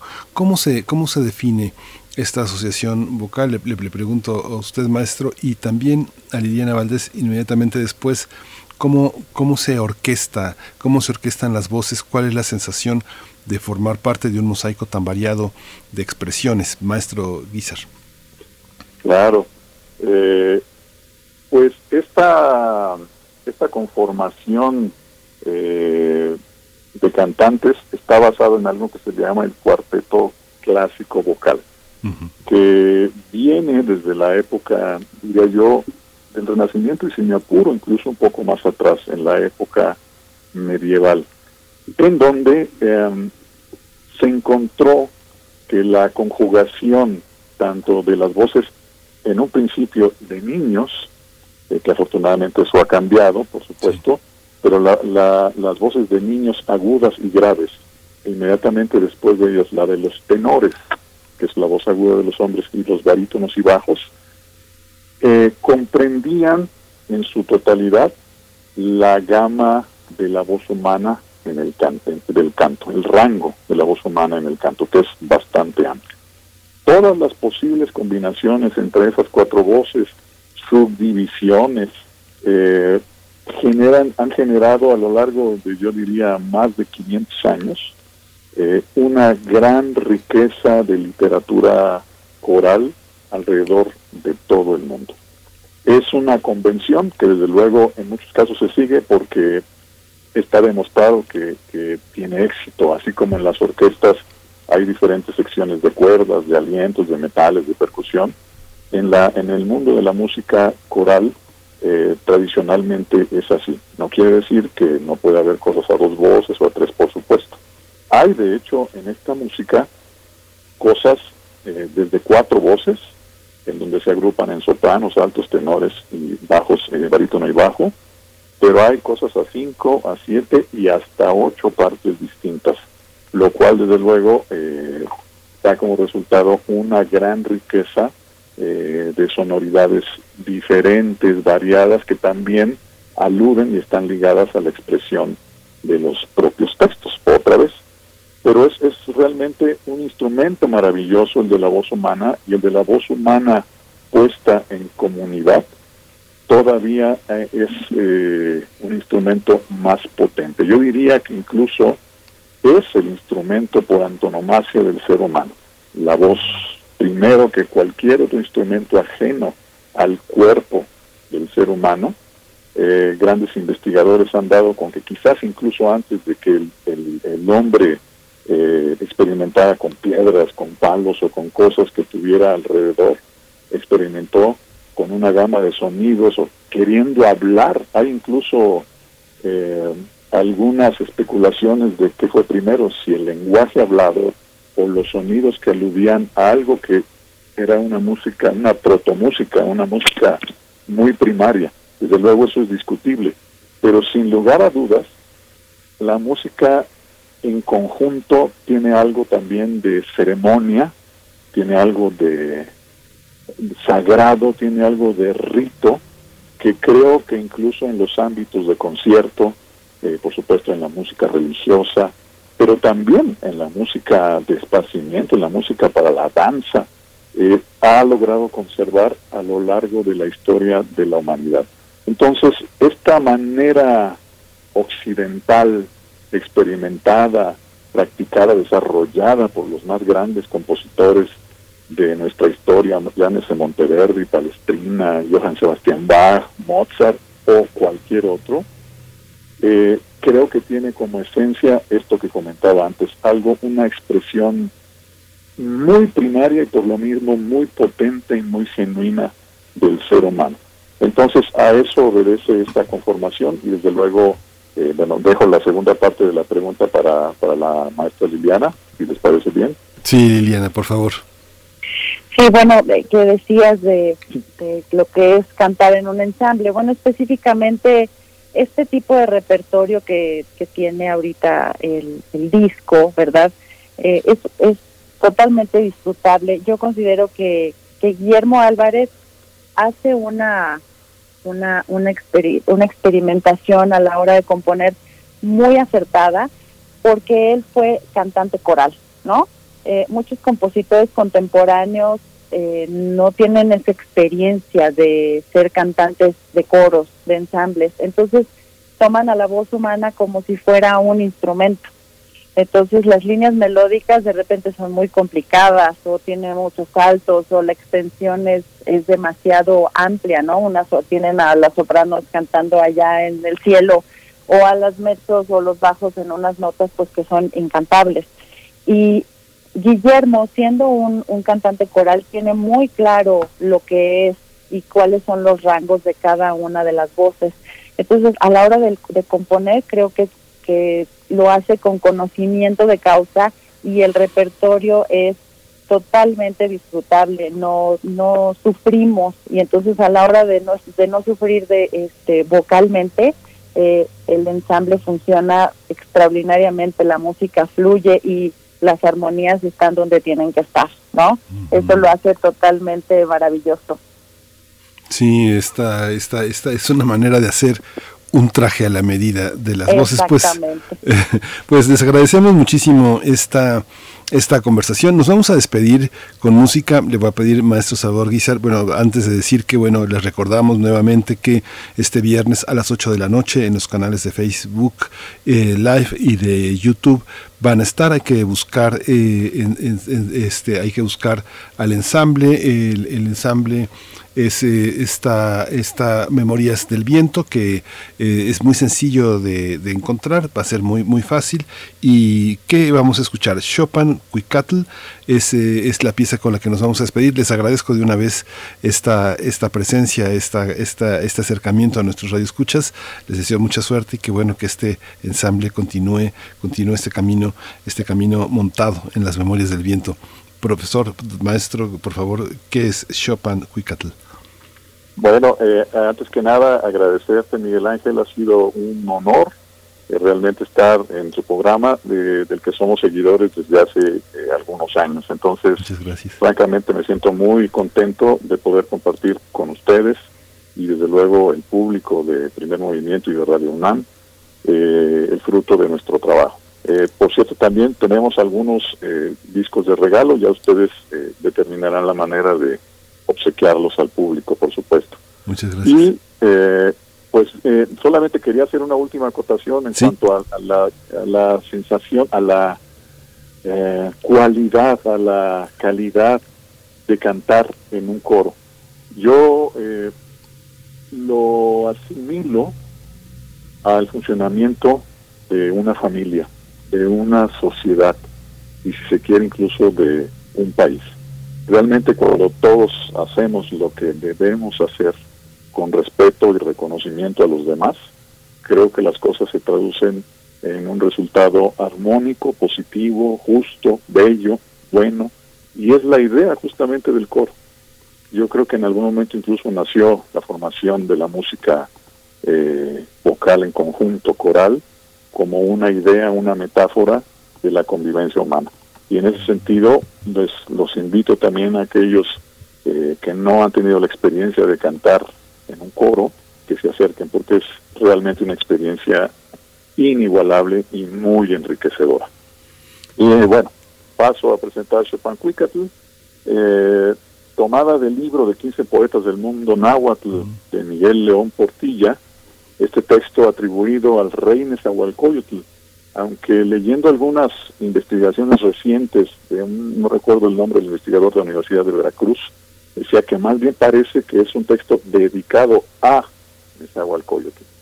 En cualquiera de los casos, realmente es una obra maravillosa, en donde hay una comunicación directa eh, del poeta, del cantor, eh, con...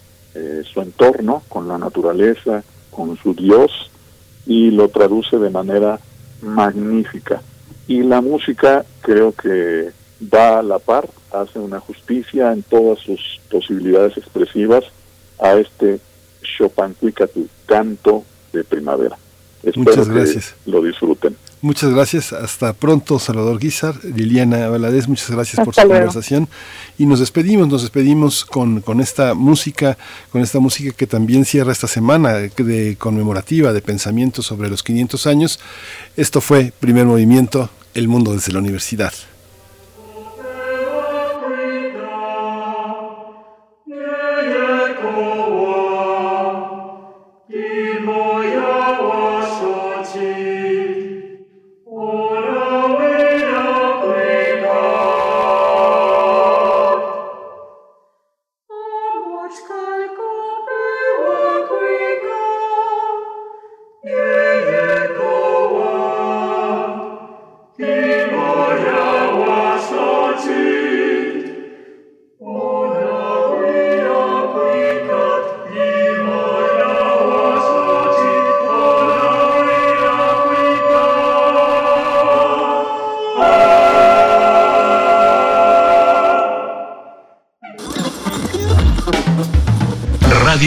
Presentó Primer Movimiento, El Mundo desde la Universidad, con Berenice Camacho y Miguel Ángel Quemain en la conducción, Frida Saldívar y Violeta Berber, producción, Antonio Quijano y Patricia Zavala, noticias. Miriam Trejo y Rodrigo Mota, coordinadores e invitados. Tamara Quirós, redes sociales. Arturo González y Socorro Montes, operación técnica. Servicio social, Cecilia Esquivel y Roberto Rebollo. Locución, Tessa Uribe y Juan Stack. Quédate en sintonía con Radio UNAM. Experiencia sonora.